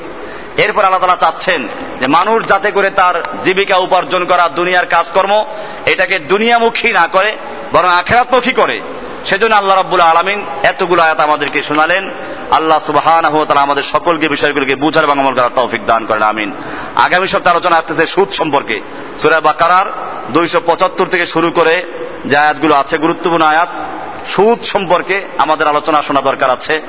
ইনশাআল্লাহ সামনের সপ্তাহে আমরা নিজেরাও আসব, অন্যদেরকে দাওয়াত দিয়ে নিয়ে আসব। আল্লাহ সুবাহ আমাদের সকলকে বুঝার এবং আমল করার তৌফিক দান করেন, আমিন। আমাদের এক ভাই দোয়ার আবেদন করেছেন, কোন এক কারণে তাকে পুলিশ গ্রেফতার করেছে। তা আমাদের কাছে খাসভাবে দোয়ার আবেদন করেছেন। আমরা দোয়া করে আল্লাহ রাবুল্লাহ আলমিন তাকে প্রথমে দিনের সহি জ্ঞান দান করেন এবং তারপর দুনিয়ার জেল থেকে মুক্ত করে আখরাতে জেল থেকে মুক্ত হওয়ার ব্যবস্থা করে দেন اللهم صل على محمد وعلى ال محمد كما صليت على ابراهيم وعلى ال ابراهيم انك حميد مجيد اللهم بارك على محمد وعلى ال محمد كما باركت على ابراهيم وعلى ال ابراهيم انك حميد مجيد الحمد لله رب العالمين والصلاه والسلام على سيد المرسلين وعلى اله وصحبه اجمعين اللهم اغفر لي ولوالدي وللمؤمنين يوم يقوم الحساب اللهم انا نسالك رضاك والجنه ونعوذ بك من سخطك والنار اللهم حبب الينا الايمان وزينه في قلوبنا وكره الينا الكفر والفسوق والعصيان وجعلنا من الراشدين المهديين رب العالمين يا الله জুমার রাত্র আমরা দীর্ঘক্ষণ পর্যন্ত কোরআনুল কারিমের থেকে কিছু আলোচনা পেশ করেছি এ আল্লাহ আমাদের আলোচনার মধ্যে বলার মধ্যে বা শোনার মধ্যে কোনো ভুল হয়ে থাকলে মেহরবানি করে মাফ করে দিন আল্লাহ। আর যা কিছু সহি হয়েছে, তার উপরে আল্লাহ আমরা বললাম, যারা শুনলাম, সকলকে আমল করার তৌফিক দান করেন। আলামিন, কোরআনুল কারীমকে সহিভাবে বুঝার তৌফিক দান করেন। কোরআনুল করিমকে পড়ার তৌফিক দান করেন। ইয়া আল্লাহ, কোরআনুল করিম এবং হাদিসের উপরে আমাদেরকে আমল করার তৌফিক দান করেন। ইয়া আল্লাহ, আমাদের জীবনকে কোরআন এবং সুন্নার আলোকে আলোকিত করার তৌফিক দান করেন। গোটা সমাজে কোরআন এবং সুন্নাকে প্রতিষ্ঠিত করার তৌফিক দান করেন। আল্লাহ, মেহেরবানি করে আমরা আজকের যে আলোচনাগুলো শুনলাম আল্লাহ মেহেরবানি করে আমাদেরকে আমাদের জান, মাল সবকিছু আপনার দিনের জন্য ব্যয় করার তৌফিক দান করেন। ইয়া রাব্বুল আলামিন, আমাদের সকলকে আখিরাতমুখী হওয়ার তৌফিক দান করেন। ইয়া আল্লাহ দুনিয়ার থেকে আমাদেরকে আল্লাহ, বিমুখ হয়ে আখিরাতমুখী হওয়ার তৌফিক দান করেন। রাব্বুল আলামিন আমাদের সকলের দিনের সমস্ত নেক মকসুদগুলোকে পূরণ করে দিন। আল্লাহ, আমাদের যার দিলে যে সমস্ত অসুবিধা আছে, সমস্ত অসুবিধা দূর করে দিন আল্লাহ। এ আল্লাহ, রুগ্নদেরকে শেফায় কামিল আজরা নসিব করে দিন আল্লাহ। এ আল্লাহ, অনেক মুরব্বীরা দীর্ঘ, ইয়া আল্লাহ, সবসময় তাফসিরে উপস্থিত থাকেন। এ আল্লাহ, তাদের হায়াতকে আপনি দরাজ করে দিন আল্লাহ। এ আল্লাহ, তাদের শারীরিক সমস্ত সমস্যাগুলো দূর করে দিন আল্লাহ। যুবক ভাইদেরকে আপনি কবুল করেন আল্লাহ। অনেক ছাত্র ভাইরা থাকে, আল্লাহ তাদের পড়াশোনায় বরকত দান করেন। এ আল্লাহ, ওদেরকে কোরআন এবং সুন্দর খাদেম হওয়ার তৌফিক দান করেন। এ আল্লাহ, জীবনের সব ক্ষেত্রে কোরআনকে বাস্তবায়ন করার তৌফিক দান করেন। আল্লাহ, যে যেখানে থাকি সকলকে সব জায়গায় কোরআন শরীফ প্রচার করার তৌফিক দান করেন। আপনার দিনের দাওয়াত দেওয়ার তৌফিক দান করেন। এ আল্লাহ, যারা যে সমস্ত মুসিবত মুসিবতগুলো দূর করে দিন আল্লাহ। এ আল্লাহ, আমাদের এক ভাই এ আল্লাহ, তার একজন আত্মীয় জেলে আবদ্ধ আছে খাবার দোয়ার আবেদন করেছেন। এ আল্লাহ, মেহরবানি তার রেহাই ব্যবস্থা করে দিন আল্লাহ। এ আল্লাহ, তাকে মুক্ত করার ব্যবস্থা করে দিন আল্লাহ। সমস্ত জুলুম, নির্যাতন থেকে বাঁচার তৌফিক দান করেন আল্লাহ। রাব্বুল আলামিন, তাকে দিনদার, মুত্তাকি পরিষ্কার হওয়ার তৌফিক দান করেন। দিনের জন্য কাজ করার তৌফিক দান করেন আল্লাহ। সুবহান রাব্বিকা রাব্বিল ইজ্জাতি আম্মা ইয়াসিফুন, সালামুন আলাল মুরসালিন, ওয়ালহামদুলিল্লাহি রাব্বিল আলামিন। আসসালামু আলাইকুম ওয়া রাহমাতুল্লাহি ওয়া বারাকাতুহু।